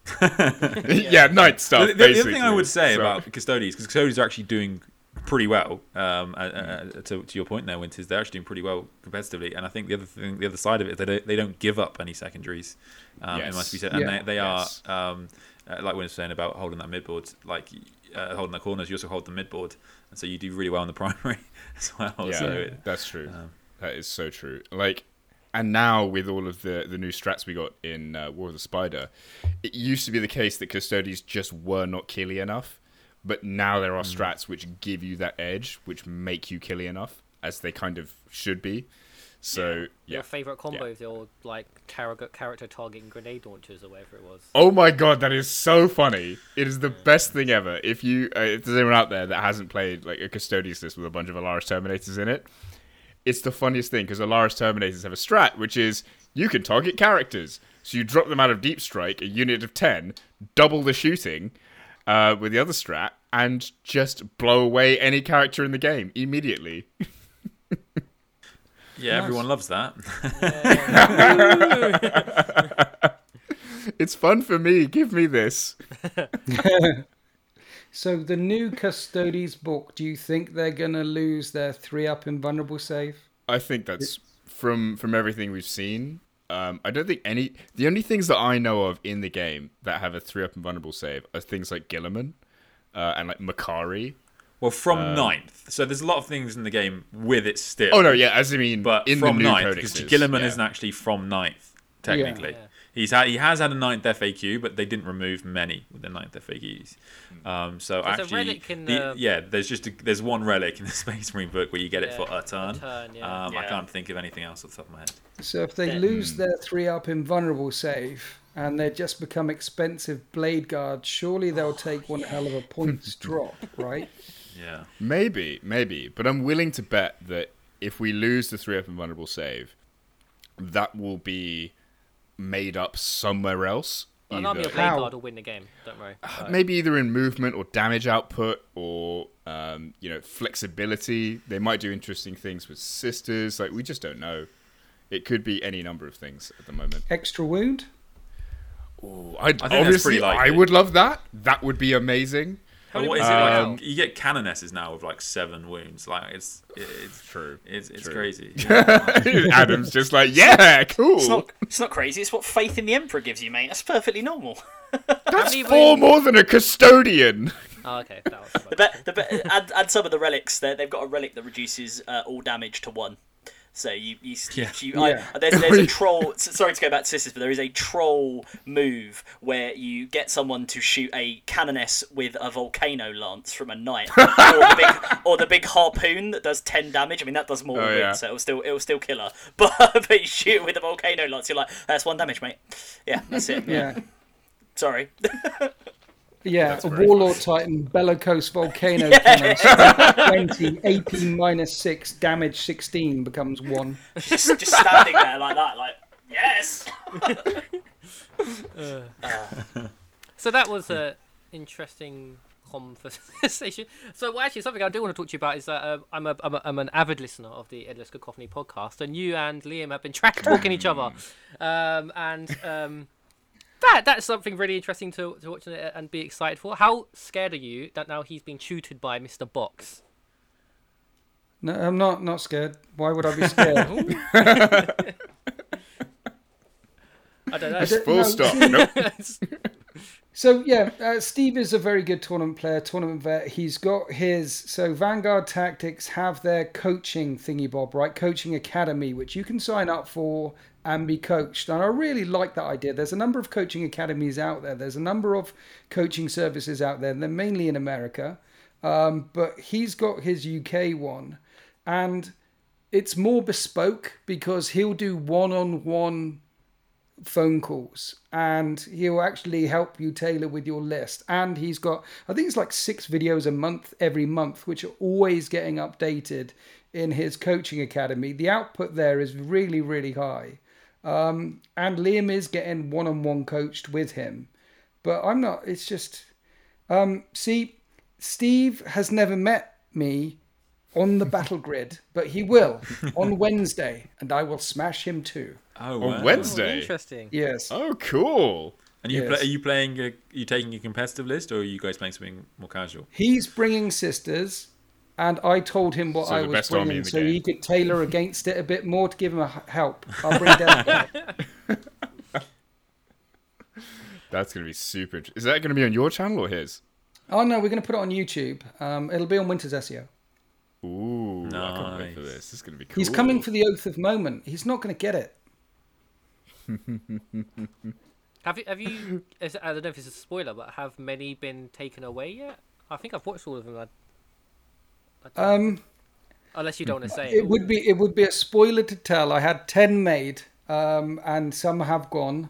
Um, it's actually the thing is the tournament practice series. I thought I'd start off a little bit easy. Honestly, this isn't. I didn't want to get too dirty too quickly, but some of my opponents are taking it very seriously. So that's why. Yeah, we are. That's why I've been painting the Death Watch. That's why I've got all of those things over there. That's why I've I've had to turn up the dial. I hoped it would be a slower progression to get to the really nasty stuff around Aug- around September, October, November. But I've had to turn it up to ten straight away, pretty much. So yes, I've given a few away. But okay, the gloves are coming off a bit earlier. Yes, so I. Um, hmm. Well, that's maybe the thing. maybe uh, after Ed, you could do the fight fight the rest of the conclave fourth most moments. Just just throwing it out there.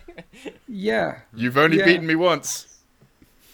Well, that's Yeah, that's how you get in. Liam's head. Is, is you, you bring that up that you've beaten Quipster and he hasn't. yeah. Oh my god, that's. So he was funny. not very happy about It's, that. e- it's easy now. Ma- See, uh, you know Liam hasn't played very much. That's the thing. and Not a lot of people have played a lot in this edition, right? Unless you've done Tabletop Simulator. And so Yeah. playing actually does help an awful lot. Yeah, for sure. Yeah. Liam Yeah, hasn't more- played. I feel sorry for him. Ed, how many games have you played? Of ninth edition, um, Yeah, see, that's the thing. Probably about ten. about 10. Yeah, about ten. Oh, But pretty much all, all That's with adorable. all, all with GSC, um, but one, I think. nice. That's No, very you good. Played, you played Dark Angels at least twice. Nope, but Dark Angels once. Also, have you told Winters about what happened with uh, your Dark Angels versus Charles? So my Dark Angels versus Charles was. Um, I don't really know what you want me to tell him. Uh, wasn't it a- a bit like what you mentioned earlier, Winters? Was like the was it mortal wounds? Was that was that a big thing against you? Uh, so well, so was- sis, so what Eldar are actually very good against one big tough unit, and Deathwing for all of their incredible buffs are one big tough unit. But so like when you take uh, Transhuman, and then you, that, that's countered by Doom, and then you take Four Invan, and that's countered by Jinx. Um, actually, they, they, they, they, they fall apart quite quickly. Um, so I still won the game, but I think purely out of the power of the book, um, more more so because actually the the Terminator blob actually got moved through quite quickly. I'm just Mr. kind Stephen. Box. I mean, did you lose lots of miniatures then? Because Mr. Stephen Box from Vanguard Tactics, one of his things is if he's got, he wants to have as little of his army left on the table at the end of the game. Because that shows that every unit has worked to max efficiency. So if at the mm. very end of turn five you've got two models left, then his, one of his things is your army has performed to maximum efficiency. Do not be afraid to My lose models. way too Do not efficient be then. afraid to trade up. I, I- to be fair, that, I think that's one thing I've had to like get used to when I st- when I've started playing the sisters is the idea of learning to trade and just accepting that your models will die. Which I know sounds like such Yeah. a stupid thing to say because you know it, it's it's a game, you will lose models, right? But I think when you first start playing 40k, just generally, you have this thing where like you know you lose a space marine. It's like oh my god, oh god, th- th- that unit's gone. But it's like well, if that unit's gone, but it's got you a load of points by getting some secondaries and stuff, and it's killed some stuff as well. As long as it's not just been wiped out in your deployment zone while it's done nothing, it's probably Yeah. done all right. And that's why Yeah. like you know T three armies like Drukhari. The book is amazing, but what makes them amazing is they're dirt cheap, they're very powerful, and they just trade up into everything because they will just Yeah. go in and yeah, the witches might might die eventually, but they'll probably kill a whole bunch of stuff before they do, and get into the deployment zone and pressure people. It's all about like that trading game. I mean, as a Custodes player, moving to um, to Space Marines as well, I exactly had that issue. I was just so not used to losing any units. Like, if you lose two models from a Custodes army, that can be like five, ten percent of your army in some mm. cases. Like, that's a really big deal. And then moving on to like, oh, I just lost an entire squad of intercessors. Oh, actually, hang on, that's actually not that big a deal. Yeah. That's a really weird shift in mindset that I'm still I kind think- of not used to. I think for stuff like Custodes and to a lesser extent Death Guards and, and maybe even and correct me if I'm just being an idiot on this, but like even Dark Angels, if you are leaning into that Terminator meta, right, it, or Terminator way of playing with with the Dark Angels, with those sorts of armies, maybe that mindset isn't as true because you are paying for elite very tough units. So actually you know you you you, you don't want you know custodes are probably the worst example not the best example of it. You, you just can't afford to lose stuff in that way and the problem custodes have at the moment with your book is they don't have the damage output like they're very mm. tough but they don't mm. have the damage output to, to even trade with other units that are going to come and get them.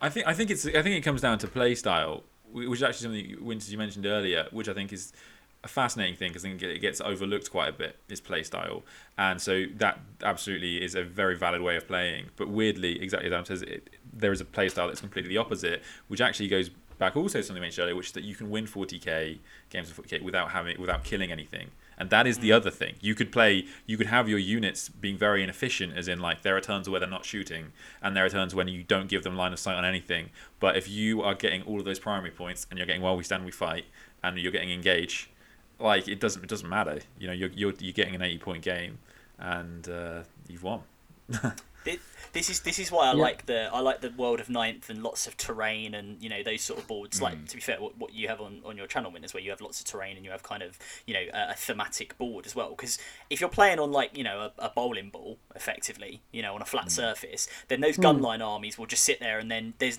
there's it puts you into that mindset of wanting to hide behind everything and not move out and not do anything, and then the game's dull. But then if you've yeah. got lots of terrain and stuff and you've got those like ninth boards, and we'll move on to I guess talking about GW's recommended guidance on, on terrain shortly um, that they've put out recently, but that gives you an opportunity to actually, you know what, yeah, I've got toughness three models, but so what? I need to get them up there, like move them up, like get them yeah. involved. And yeah, some of them are going to get shot, but pff, it's what it is.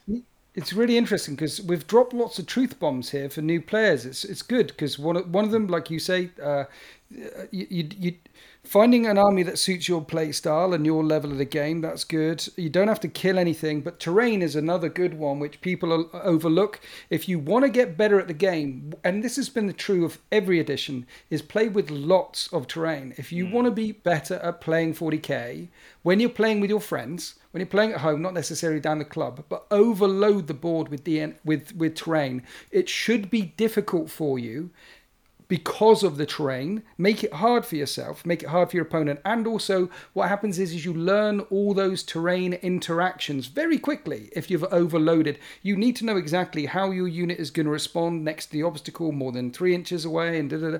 if you do that two or three times at home with your mates with an overloaded terrain board, I, I can't recommend that highly enough. That's that's a good way to get better at 40k right there.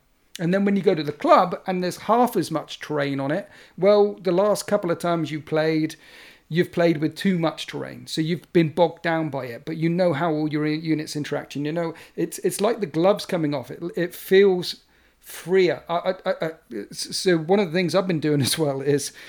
Um, playing on those bigger tables, uh, you know, you've got the minimum size tables. It's easier to play on a minimum size table than it is on a larger table because minimum size tables means that a 36 inch heavy bolter is probably going to hit something. On a larger table, yeah. it might not hit stuff. Playing on a smaller table, it's easier to get from A to B. It just pulls it in a little bit more. If you really want to test yourself, go to a GW table up at Warhammer World and play on a tw- two play 2000 point army on a 12 by 6 table where your 72 inch range stuff isn't hitting stuff, where your lascannons aren't hitting stuff, when something's outflanked from the side or deep struck in and they're safe. And they're, if you play on large tables with lots of terrain, you'll get very good at 40k very quickly. And it's that's been true in all the editions. And then when you squeeze it down to a terrain like table, which is small, it, it feels easier. Anyway, there you go. There's another. There's another useful nugget. We're all, we're all about those. We're all about those like little truth bombs. But no, I think it's really good. Like I see a lot of people asking for you know tips for for for new you know especially for new players or people who want to get into the tournament scene given the growth we've had in the hobby so i think stuff like this is all really useful if if i may ask you one question just going back to the point about you and liam on the english cacophony having a bit of trash talk right are we going to see and maybe this would be something for when regular chaos space marines get their codex which God knows when that's going to be. You know, hopefully soon for the Chaos players. But um, are we going to see another go at um, Champion of Chaos? Because Oh, that was that was that was one of my that is one of my favourite series that you've done. I thought it was brilliant, and I would love to see I would love to see new Death Guard, right, or, or updated Yeah. ninth Death Guard, and also you know if, if Liam well if Liam thinks he can take him on as, as, as updated Death Guard, you know crack on. But if he gets you know something for the uh, the uh, the Crimson Slaughter uh, and and can bring them along as well, that'd be that'd be pretty cool. I think like a rematch. I'd love to do Champion of Chaos Part 2, but I've evolved. I've got to another level. Gone past it. okay? I've, I've almost reached my final form. What was the result of And the last the last game in the room when we did Champion of Chaos, Chaos versus Chaos, and he's playing for all the. It was scary in that room. It was generally scary. I remember you saying in that podcast, you were just like, he was like about to lamp you. Yeah. He really, really, really wanted to win. Because he's the Chaos player, so he didn't want to lose. I'm, I'm an Imperial player at heart. He didn't want to lose to me. So, yeah, I'd love to do it again. Sweet. That would be amazing. Brilliant. I think this is a good opportunity to uh, to, to move on. As as Adam uh, alluded to, GW have released some guidelines about standards for terrain on their tables. Uh, they they're looking to get in the uh, the event scene, um, and so they've they've kind of made a uh, announcement about third party bits and, and models, uh, and and some some of their events uh, events uh, are kind of what, what they're going to look like. So we move on to that bit. What are, what are your guys' thoughts? I know Ed, you've had some quite um, uh, opinions about what kind of GW might be doing in the event space. Yeah, I mean, I don't. Yeah, I don't know. I don't, I don't know. I didn't necessarily. Want, I don't know if I wanted to start here because I don't want to kill the conversation. Because I, I, one of the things that I was going to say is I don't think it's going to be as strict as people think. I, I don't know.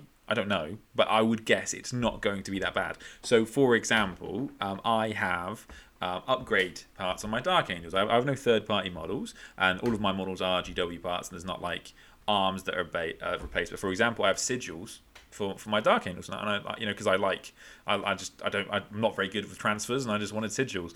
And if it was like, oh, you can't bring that because that's a third party, that's a 3D printed part, I think that would probably be a bit much. And of course, without a guard range, a lot, a lot of people pointing out head swaps. That was a very, you know, um, yeah, so very touchy one. My, all and my I- guards are head swaps. So yeah, so I, I don't think GW would say that. I just I I, I might be wrong, but I don't think they would say that you can't take um, head swaps guards um, that because they don't make Tallarn anymore uh, or Praetorians. I don't think that's going to happen. Um, so yeah, I thought that was a really big one. I, I think it's kind of I think what's interesting for me is not that these rules are new because they're kind of the same as what has gone on at Warhammer World for a long time, and a lot of them are pretty fair. If they're putting money and running a tournament and they say you have to reuse our models, that, that kind of makes sense. I think that's fine. But what's more interesting to me, I guess, is the kind of the follow-up question in my mind, which is, and how many tournaments is this going to be? Because one of the things we spoke about this in like the second podcast when Kareem was on, because Kareem runs tournaments for LWG or helps them run them, and I said, you know, I have GW reached out to you because GW said at the start of 9th edition that they wanted to get more involved with tournaments.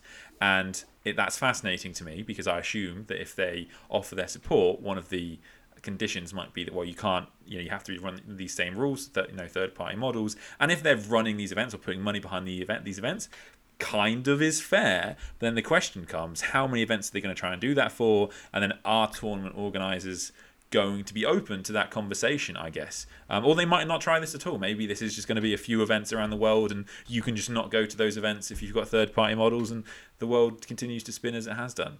So, uh, yeah, it's a very, it is a long way of saying I, I don't know. But I I guess we don't really know. That's the thing.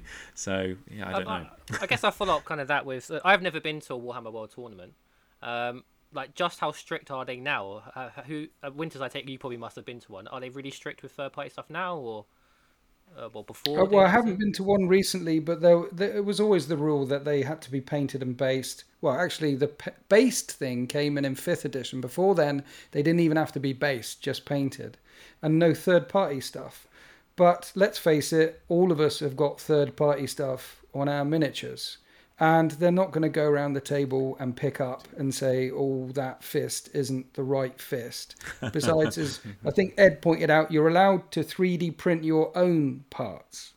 So how are they going to Yeah. tell whether that power fist or that head was one that you bought or one that you printed? Um, ultimately, you've paid for the miniature, right? So long as the miniature is a GW miniature, they don't care. Yeah. They don't care. It's going to be fine. I, I, I suspect like this is more more an issue in because obviously this is, this has come off the back of the U.S. Open series that they're running right in Orlando, Austin, and New Orleans, which is very cool. And I would I would love to if I had the time and money just go over there and, and check some of those out because that just sounds like an awesome series of events. But I, I think in the U.S. uh, Maybe uh, maybe this is just me speaking in like the sort of London Warhammer bubble in which I exist, but just looking at also bat reps in the UK, you don't tend to see as many people using out like there were there are plenty of conversions, plenty of parts, plenty of third party bits, like you say, like you know different fists, different heads, different sort of like maybe weapon modifications and stuff. But you don't tend to see people using out and out third party miniatures. Whereas the the one I'll pick on in the US tends to be like Creature Caster. Who, who make a lot of very very cool looking you know demon uh, demon greater demon and demon prince and generally chaotic um, alternative models. And you do tend to see those used on some of the very big channels right? And they are used as substitutes for uh, you know uh, keepers of secrets and and and uh, bloodthirsters and stuff like that so I, I do wonder if this has been as you say it's, it, it's always been a rule at like warhammer world it's always been a rule in gw stores and i would imagine it's always been the rule in gw stores in the us but as they're getting more involved in the tournament scene over there maybe that it's of more import in america than perhaps it would be over here i think like, I, I certainly have never seen anybody turn up at like a tournament I've been to that's been organised, you know, outside of GW with like a wholly third party miniature. Unless has any mean, of you guys seen that?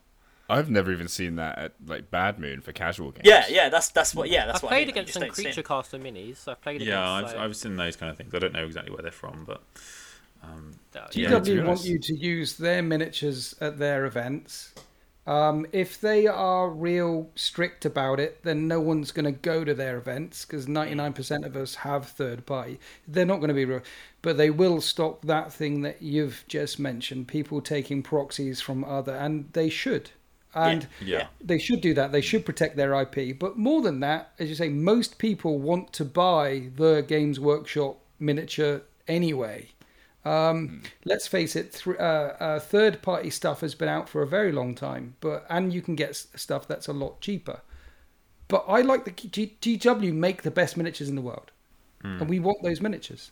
I also really like, personally, I really like the challenge of converting with only GW min- minis. I don't know if you guys get that, where like you're Yeah. just like, all right, this is my bits box. This is all I have in my bits box.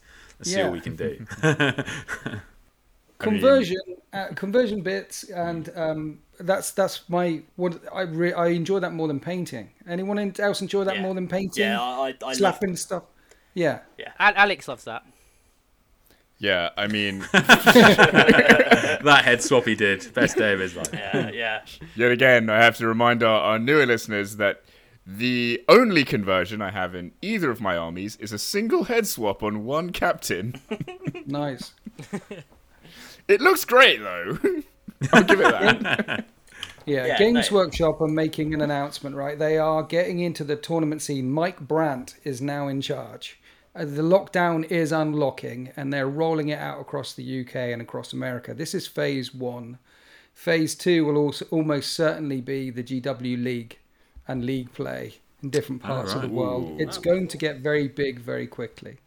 That's do you cool. think? I, I guess this is the question, and it's all right if no one has any idea. But do you guys think if they did that? I, have, I actually haven't thought about it before. Winters. Do you think if they did that, that might replace ITC, or that would be an addition?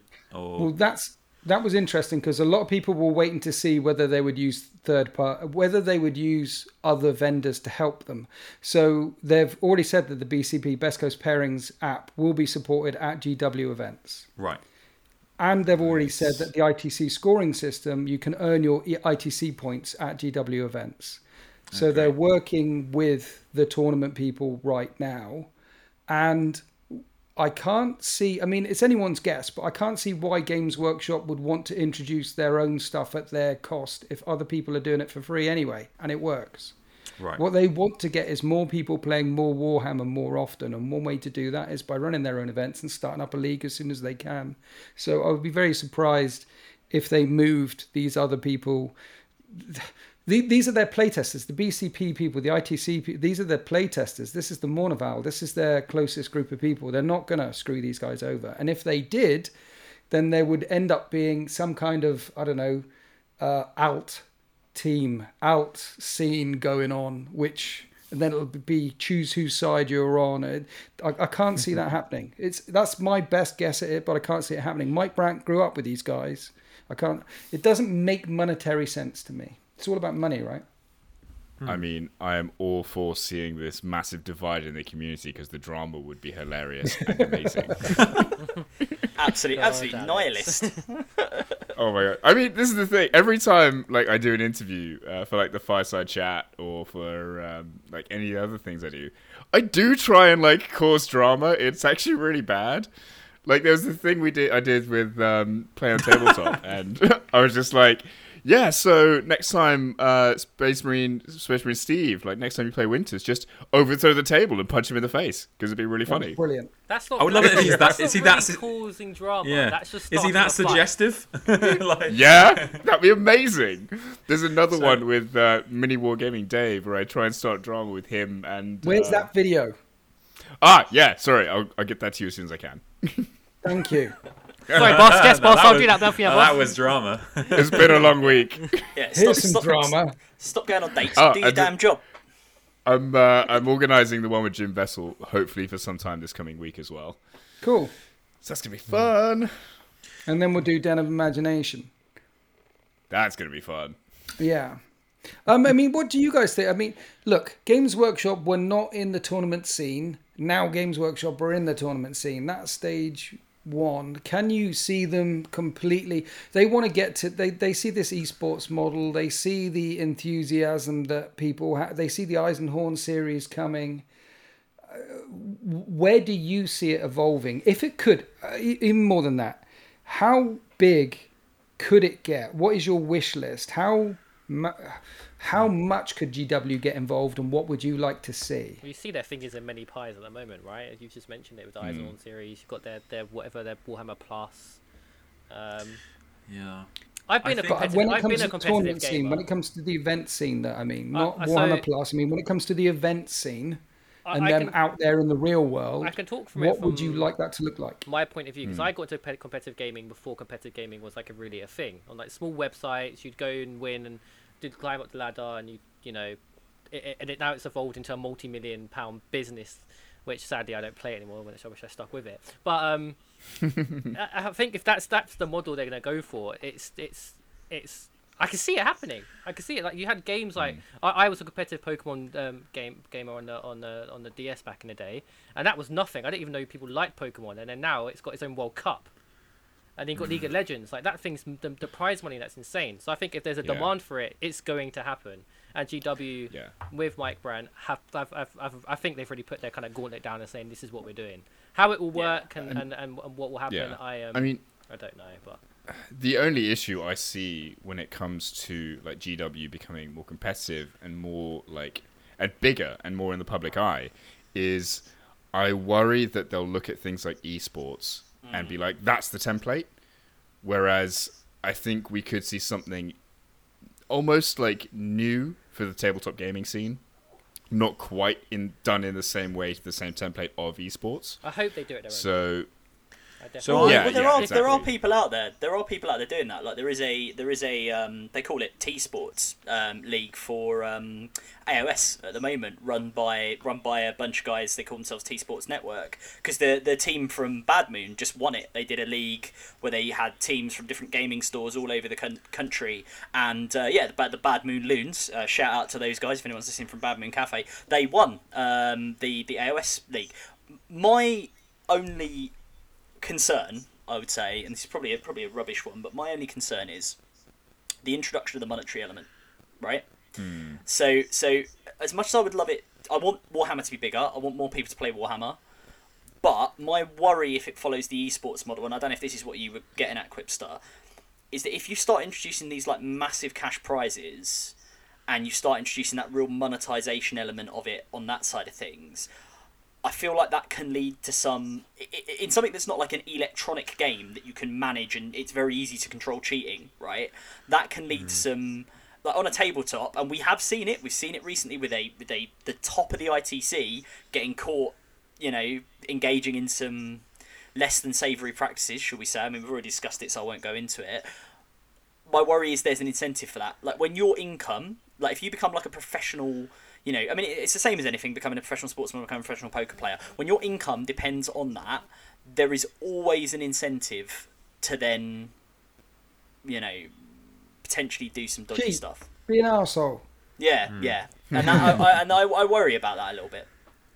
I think that's perfectly reasonable. I, I think, yeah, I, I No, definitely. I uh, agree. I, I do kind of- agree that, that that is a worry. Um, I think that, yeah, I know. I, I definitely, I definitely do worry about that. I hope that there are going to be safeguards that they can put in place um, in order to um, r- restrict that. Um, I, I certainly think that, but there's definitely. Um, yeah, to- totally agree. Like Stephen Box has done a bunch of stuff on cheating recently, actually, in, in the hobby, and, and know, he's always makes the point that we all cheat all the time without knowing it because it's a tabletop game and there's a lot of rules, and you know we, we've all probably won games by cheating accidentally, and we- we've no, we no idea of knowing. Um, but yeah, it will happen. Um, I have got there are a lot of benefits I want to talk about, but Rich, sorry, I think you wanted to say something. I was going to say like this. This. This, this is why I kind of hope they do it their way. They don't, as Alex mentioned, follow a League of Legends or a FIFA model. They do it their own way. So they have, they they I don't know if if GW really will get into this. They have store managers that come and who should know the rules and how the game plays, and they TO. Or that's like an example. They they have people who they hire to TO these games. They have referees basically. I know Adam, we joked about this way where we spoke this a, a long time ago. Like uh, Ed was going to be the, the the the one who doles out the punishments. Um, but like we like I hope they go about and actually uh, do it their own way and don't just follow a FIFA model. Because when FIFA first started competitive gaming, it was awful. It was so bad. It was it was pay to win, and and and it, there was the school element was taken away. Uh, and you had people cheating and doing things like manipulating how the feet. Anyway, it's a different subject. But yeah, I agree. I hope they do it their own way in a way where it can be controlled and developed. But it'll be interesting to see how it grows. Yeah, there are there are some serious benefits I want to talk about. Unless anyone else wanted to add anything on on that, um, but yeah, no, I, to- I totally do agree with that point, and, and um, yes, I definitely yeah I think they need to think long and hard about if they want to go that esports route. That's yeah, that is a different thing, and, and I totally agree. There's been stuff already, not even about people cheating in games, just there were yeah room for other things about people trying to game the system for ITC points because even at this point, there are some people whose like finances finances are dependent on their ITC ranking, and that is mm-hmm. that can do nothing but promote you to to, do something that you shouldn't do. Um, but there are some real benefits. So I think the big benefit for me personally, um, and we've seen a lot of this in ninth edition already, where in ninth edition. Um, one of the things that I, I just as a general thing from GW I've gotten is that the game is now way more important to GW and I mean that in a very abstract sense, as in like the game. Um, and we've actually talked about this before, um, and like um, to the point that it actually was, you know, narrative play was sacrificed, and I definitely think there should be that support for narrative play. But at the same time, I want there to be these you know, kind of two ways of playing, and the game to be something that is developed and fun, and that's the other way you get people to play more games, which would be really good. The other thing that is a big thing to me, and which is why I want GW in it, in it more, and hopefully MetaWatch is going to push this a bit further, is I want things like best in faction to be a big thing, because they're already Yeah. quite a big thing, and certainly if you if you are winning best in faction um, in your country, then that's I'm sure you've got plenty of bragging rights. But I want to be able to go to games work to tournaments with a weaker list and properly feel like it doesn't like 'cause that's one of the things about like GSEs. I, I never mind playing GSE because I just like going like ah I'll see how I can do. I love that uh, you know that's what I like about it. But I would love it and it would, I would feel far happier if there was that incentive just to me to be like all right but can I beat the other two GSC players in this tournament. That's what I'm going for. I'm not going. I'm not going to win, and not everybody's going to win the tournament, and not every competitive person is going to win the tournament because um, some people both love competitive play and their faction. So I, I Yeah. think those are two big things that I hope get pushed quite a lot harder with GW behind them, and with them aggregating these kind of things in Meta Watch. I hope we see that. Oh, I mean, yeah. that was the thing. I was going to say that's the thing I had in eighth with Custodes because Custodes were like a top of the bottom tier army, and so any competition I went to, I was just like, I want to be the best like custodes player in the UK. That's that was my goal. I think I was like How many tournaments did you go to in eighth? Like actual tournaments? three. Yeah, but not Three, fun and fluff. You must No, have gone because to the one uh, you went to one tournament. two. no, I think it, no for ITC points that I got points for. I think I went to two, right. and I ended up being like One was fun and fluff, right? S- oh yeah, totally. So, Um, you, so you went to I got one s- proper tournament and you were hoping to be best custodes player. no, it's like. I wanted to be like as high up the list as He aims possible, high. and like Ed, Ed, it's it's Yeah. it's the lack of it's your lack of faith in these big brain moves that is Yeah. why you're not going to beat Winters, mate. That's, get more you know. points in the tournament can give you. Yeah, I mean, if if someone can screw it up, it's Games Workshop, right? but imagine, just imagine a future where narrative play is a big thing, and there's narrative channels, and they're pushing narrative campaigns online that you can follow along on home, that are tied in with the Eisenhorn series or book releases. That would be hmm. epic. And at the same time, there are leagues. There's a UK league, there's divisions, and in America and in Australia, there's leagues, there's divisions, and then finally the big, big show is at the Wembley Arena, and there's 10,000 people, 20,000 people there live streaming the top 10 tables. With You can imagine both sides of the spectrum happening. But if they can screw it up, they will screw it will. up. It's GW. yeah. No, it'd be God, really. can you I mean, imagine that, though? I, I think we need to we need to remember how far it's come, right? Like to, to your point, about them caring about the game, and I think it actually does go for both narrative and for competitive. Like back in the day, you know, and this was certainly when I either before my time at all or when I was like not playing, but like codexes were a thing that was pretty rare, right? Like you, you got a codex, you might get some rules, and then you might wait seven years before you got something. Like now, people I know people complain about like codex creep, and they talk about like the, the release schedule is very hard to keep up with, and I, I totally sympathise with that. But I would rather have a situation where GW are updating rules, are giving us new units and new fluff behind them and new stuff all the time, like to, to just expand or, or on a on a more regular schedule to like expand what armies can do and try and create that balancing game because then actually you can bring that into both the competitive side and into the narrative. Like you can you can bring in those, I think. Yeah. Mm. Imagine if there was some kind of technology out there where they could mm-hmm. update the rules digitally in real time. It's not possible, Winters. It's not possible. Uh, It's yeah. like so What- what? Yeah, in terms of like where if they, you know, if they're gonna mess it up, as Winter said, hmm. because this this is one of the things that, like as I said, I feel like with a Meta Watch had has the potential, and then they just haven't followed through. So, for example, and you know, I, I, talked about this a lot when we talked about the FAQ. They have the data on GSC's performance. They know Yeah. exactly how well GSC have performed over the last year. Um, and they uh, over the last six months, over the last year, b- before that, because they've got the Meta Watch data, and they still didn't reduce the points. So I don't, I just don't understand what, like, yeah, sorry, I won't go back into this because I'm moaning about it a lot on that podcast. But like, I just like, it's like it's one of the things meta watch gives you. It's so, like the funny thing about comparing it to the video games, which I think is very fair comparison, very fair comparison, and lots of things. It's also way easier to balance than a video game the factions. They're far easier to balance than people. Like being a rules rules designer is incredibly difficult. Balancing a lot of the factions, and bearing in mind, nobody is asking for complete balance. Nobody wants that. It's just like how do you how do you not how, how do you have things that never see play, and don't reduce their points. Sorry, I'm done. I'm done. I'll, I'll. No, let's rant about Chapter Approved for a second. Chapter Approved 2021, probably the worst book that Games Workshop ever released. Patching problems that existed four months ago. It's already out of date at the time of release. It should be free. It's a patch for a game that you own that you pay to hmm. play. If it was a video game and a patch came out, it would be free. 25 quid for that. It's just, it's ridiculous. It makes me sick to my stomach, and I'm a narrative player. They didn't even wire back. They didn't even make the book. I mean, at least the the previous chapter, if it was bloody wire bound. I Yeah. remember it's a small thing, but I remember everyone was like, "This is great. My book's wire bound. I can easily flick through a tournament." And they got rid of that. They didn't even give us that for twenty five quid. Come on, GW, what are you doing? But for all the advantages I mean, who hit- improvements they've made, it's like GW. It, it- it's like they haven't made a choice of what they want to do. It's like they're not fully committed. If you're going to patch a game, you don't patch it once a year. You patch it regularly.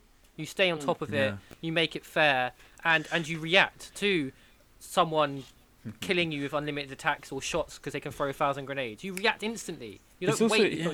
six I also, I also don't get it because like there used to be an argument that you used to hear, which was a valid argument, which is that oh, the reason they don't patch things uh, regularly or like you know whenever they're needed is because they worry that they would get too many requests and, and people would be expecting it for every single thing. But the thing is, is like they already get that. And the thing is, they currently patch things at very random intervals. So it's not just in chapter approved. Like we'll probably get something in the next couple of months, just random. They just patch them as they Dude. feel is pri- privileged, Yes. and it's it's it's really odd to me because they when things are a problem. When things are a problem, when, when when there are people that leave the and it's not a matter of people just being sore losers. It's a matter of people not enjoying the game and leaving. That's what I talk about when I talk about them focusing on the game. When the, the game can be not fun and people be like, oh, I haven't won with Thousand Sons in six months. I might try Magic the Gathering. Like like like why wouldn't you think? I don't get who it benefits. I just don't understand. I just don't understand. Let- Let's take it a step further. There is a give you a there hug, is a there is a good counter argument to say one Thanks, minute Rich. if they patch too soon, too often, it will drive people out of the game, right? So think bigger. Pre-patch. They've done beta rules before. Here's an idea.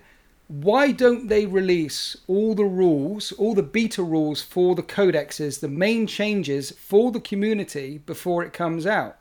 So say the next codex is going to be Space Marine, is going to be Orks. Six months ago, they said, hey, here's some of the big changes for Orks. We're going to go to Toughness 5, and here's some of the big changes that we're going to put in. Go. And that's in a White Dwarf release. And they could do that for every codex. They could pre patch stuff before it comes out. You will have a million people from around the world playtesting it and feeding it back. They've done it with other rules before. They could do it with their codexes. It could be digital. People could have access to hmm. it. People could see the. You could see the stats. You could see how they're changing. They're just really, really lazy. They're, they're back in the dark ages when it comes to rules writing. Rules writing is really hard, and there's a group of people and some playtesters. No, no, no. This is 21st century. Get it out there to everyone. We mm. can playtest the crap out of their rules for them for free, and people would. There's a there's an entire theory called wisdom of the crowd, which I wanted. To, like I had this idea. Like if you just asked everybody in the game, so like if you sorry if you if you go to a fair and you ask everybody how many sweets are in the jar, and then there's a thousand people answering, you average the answer, you actually normally get something very close to the answer. It's called the wisdom of the crowd. It's a theory. And like I think if you asked everybody in 40k how much things should be cost costed, you would at least get a way better answer than what we have now. And I also just wanted to add on actually because I totally get what you're saying, Winters, in terms of some people will be turned off. Um, if the rules are updated regularly, and especially if it's like core rules, you know, I, I like, I to- yeah, totally. That's that's that's a whole kettle of fish that they shouldn't do. But the thing is, I'm talking like every two months, and it's like it's a PDF. It's a PDF. Guys, just update the PDF. There is nobody that plays Warhammer that doesn't have a phone. And like you also only have to learn your faction and the, the core rules. So leave the core rules. The other core rules, are, core, the core rules of 40k are actually pretty good. And it's just yeah, I just yeah. Yeah. I said I was done, and then I, I wasn't done, Yeah. and now I'm There's not. lots of ways they can do it better. It's you know, you know, you know, you know what part of it is as well. It's the it's the and it goes to something you were saying earlier, both And Winters, is the the the la- the responsiveness is very random. So some things in especially in new codexes, and this goes to your point about playtesting, will, will, will appear, people will go, this is incredibly obviously broken, and they'll fix it like that, right? Other things, they'll just leave it for quite a while, and everyone knows, like, it's ludicrous, and, but then then they'll go, oh yeah, maybe two months down the line we might fix that. Well- like, like, I don't know, it's just, it's some just of that- two years, three. Yeah, yeah, I yeah. mean, so, some of that, to be fair, is like the conspiracy of they're trying to move units of something. Um, like I never was that believe thing that. with the- I, I I respect GW too much to believe that. I I, So I, I, I, I give that actually- yeah. I do know there is one time I know for sure that they have done that because it was someone who worked at GW. I think it was in the rules writing team, and this was like in seventh edition. There was a whole big thing with the Wraith Knight. It was just ludicrously undercosted for the things it did. Um, Winters, you'll be able to elaborate on that. It was like hundred points undercosted, and um, it was just ruining people. And that was a deliberate decision um, on the G- on GW's part because of the way they used to produce things. Apparently, they didn't just have a rolling production line of like we're making a thousand Space Marines a week and just constantly doing that. Instead, they do it in batches. So now they make a thousand Space Marines. The next week they make forty Wraith Knights, and apparently they just had all these Wraith Knights lying around, and they were like, we need to get rid of these. And so they didn't like they just did the points for that reason, and then changed it like six months later when they got rid of all the stock. This guy trying to get to his desk, wading through Wraith Knights. Raided through Wraith Knights, yeah. Yeah. I, I, I don't I yeah I, I I question that I you know it's the kind of thing you see all the time on the internet they're like oh yeah, because people do selectively there, there is confirmation Yeah. bias and people see that. as oh well eradicators are good and it's like and all the other stuff from the box that's not that that they don't need to sell those Yeah. okay that's cool um, right fine like like the other thing that people forget and um, people really forget this is space marines are usually bad in the game. Um, they are very often bad because they can't play any parts of the game to an extreme, and GW don't need to try and sell them. So um, yeah, like pe- people have people. The Space Marine meta has really thrown people. because it it, it, it it actually hasn't lasted that long when you factor in COVID, um, but people were obsessed with this notion that GW will only make Space Marines good, and it's like, oh, ninth edition is going to kick you in the ass. Like, if you seriously think GW hate Craft Worlds, like Craft Worlds are like so consistently good, it's it's nuts. Like they will be good. I'm sure they'll be good again. Um, sorry, that was a tangent, but go back. Yeah, but I mean, just if in summary, thank you, thank you for Games coming to our TED talk. Games Workshop could have an active narrative player base driven by Games Workshop and things happening there. And imagine if there were campaigns driving that forward, the internet would lose their minds. Games Workshop could have an active competitive scene with leagues and divisions and they're moving towards that bit. And games workshop could have an active and reactive beta testing alpha testing rules testing stage and they're doing nothing about that bit either. We highlighted three things the rules the narrative the uh, competitive. They're moving a bit more towards competitive play into the 21st century hurrah. Um, the other three if they did all three of them then the game would be they they wouldn't need to do anything to pimp or sell models because we we can all see where the gaps are. We can all agree where the gaps are, and yeah, we're getting there. yeah, I guess that, I guess one thing. Yeah. One thing. Um, Anyway, sorry. Yeah, no, I do, I do. I do think we are getting. Sorry, just on that, we are getting. Like, I, I do have zero doubt in my mind that when everybody has a ninth edition codex, and I'm, I'm sure, like I've said before in the podcast, I'm perfectly happy for things to come out like, oh, that's too cheap, oh, that's too expensive, and that throws the meta for a bit as long as it gets adjusted. I'm certain we'll get to that point. I just don't get the mentality of like it'll, but there, I'll leave it for now. I just don't get that. Like, mm-hmm. doesn't that just? Anyway, sorry. I'm now I'm definitely done. Okay. no, th- th- If, you, Oh, if you'd like to sympathise with Ed, please send an email to sadaberrant.gsc. at gmail.com. now I take GSC and I wreck Space Marines. It's gonna be fun. Whee!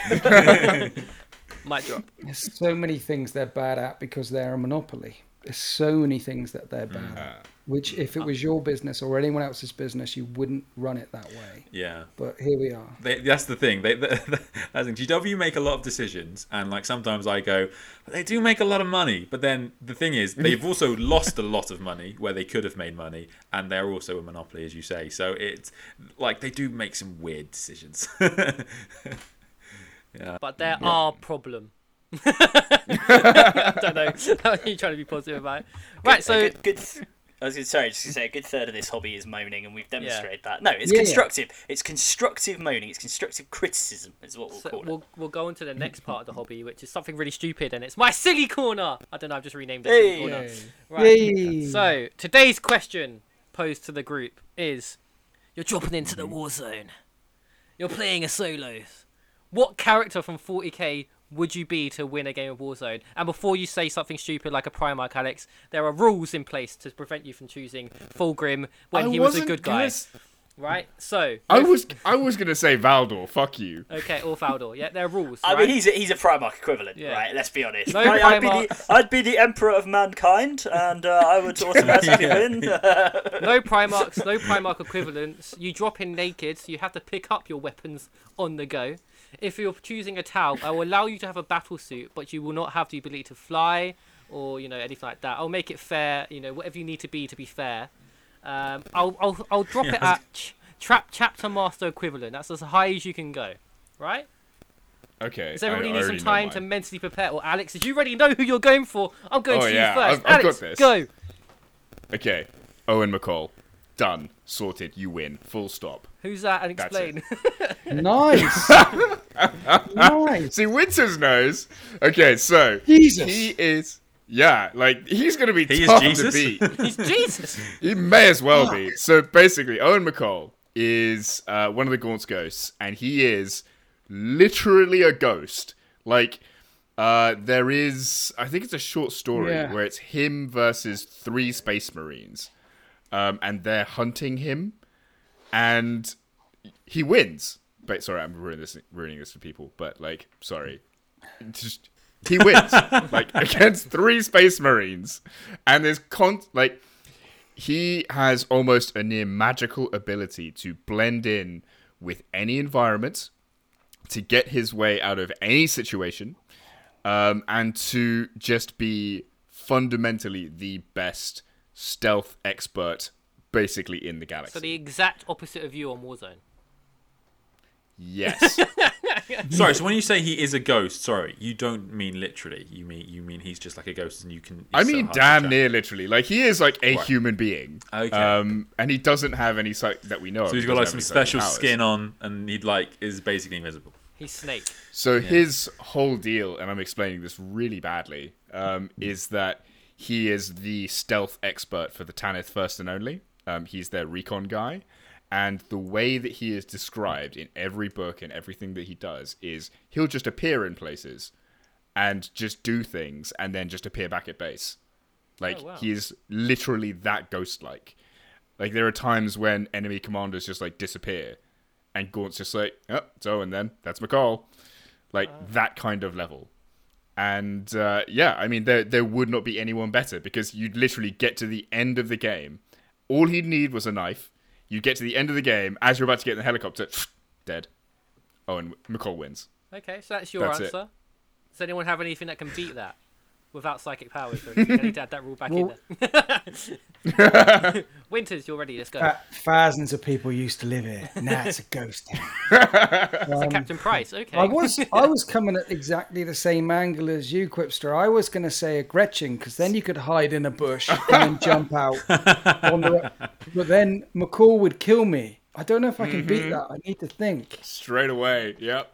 Adam and Ed. Ed, have Uh, you got any sneaky There's only one other character I can think of that would come like close to Mkoll, but I'm intrigued to see if anyone else would get him. Can you pick a Satan? Can you pick a star god? yeah, I am the Nightbringer. Mkoll will still kill him. They were I rules in just- place.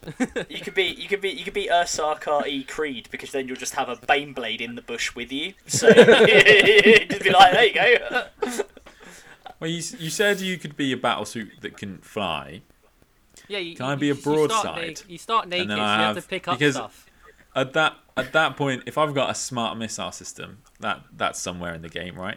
Then uh, I c- can my smart missiles just find and kill Alex. But you'd have to find it. It's Nope. a classic Warzone. You start with just Mkoll a would pistol, still win. Or you, is it pistol? You start just. I a mean, you're just saying that, but like, as to shoot you. Like- Chuck Norris is Chuck Norris. No, no, tr- trust me. Like, I would take. I there are don't. very few situations where I won't take Mkoll in just like to beat whatever he's faced Well, with. Judiciar would make him fight last, though.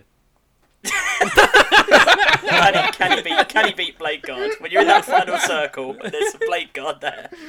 Um, yeah, I don't know. It's a difficult one. I, I quite like uh, for a couple of reasons. I quite like Harlon Nayl from the Eisenhorn series. Um, I like him because he's, He's a bounty hunter. Bounty hunters are cool. He's been known for getting Gregor Eisenhorn and his crew out of some pretty sticky situations. He's a very good shot, which I feel like would be good in Warzone. And also the guy who does his audiobook voice, my other half being Canadian, uh, loves his attempt at a sort of American accent where he's like, I am Harlon Nayl and I am a bounty hunter. Like the kind of like that, which I quite enjoy. um, I also I also like um, if we're going for more sort of I guess more obscure characters, there's a character from the book Skitarius who is a, a- an Alpha Primus Skitari called Haldron 44 Stroiker, who is a pretty I think he would be a pretty handy uh, like character to be in the war zone. He's a Skitari. He's like hooked up to all the data. So he's you know like when you get like all the um all the UAVs up and you can see what everyone's doing on the map, you've got that permanently because you're hooked up to the noosphere, right? You're a Skitari, so you're not gonna like get tired. You can get across the map really quickly, and he's quite good in combat in the book. He's like described as having a couple of those taser goads and be good at fighting people. So I reckon they're they're good options to go with. So so Harlon Nayl or or this yeah for people who don't know Haldron 44 Striker. Um, if you read the book Skitarius, it's very good. think I like that Graham UAV online. That's a good one. Yeah. Ed, have you if you come up with one?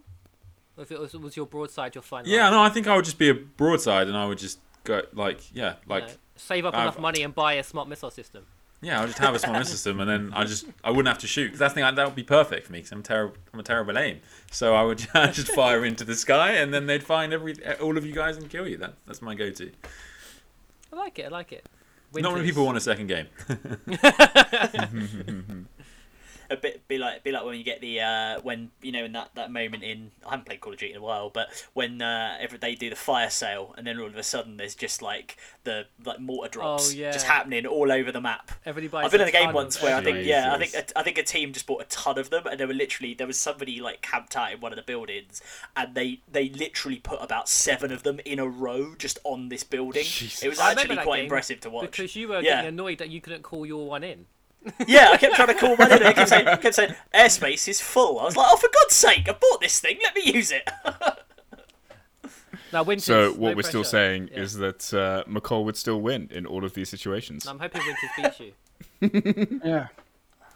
That's what he, that's what he's saying. Right, right up until the detonation, he's I saying mean, that. Winters, Winters, you know, you Winters has read all the books, like you know, I'm right.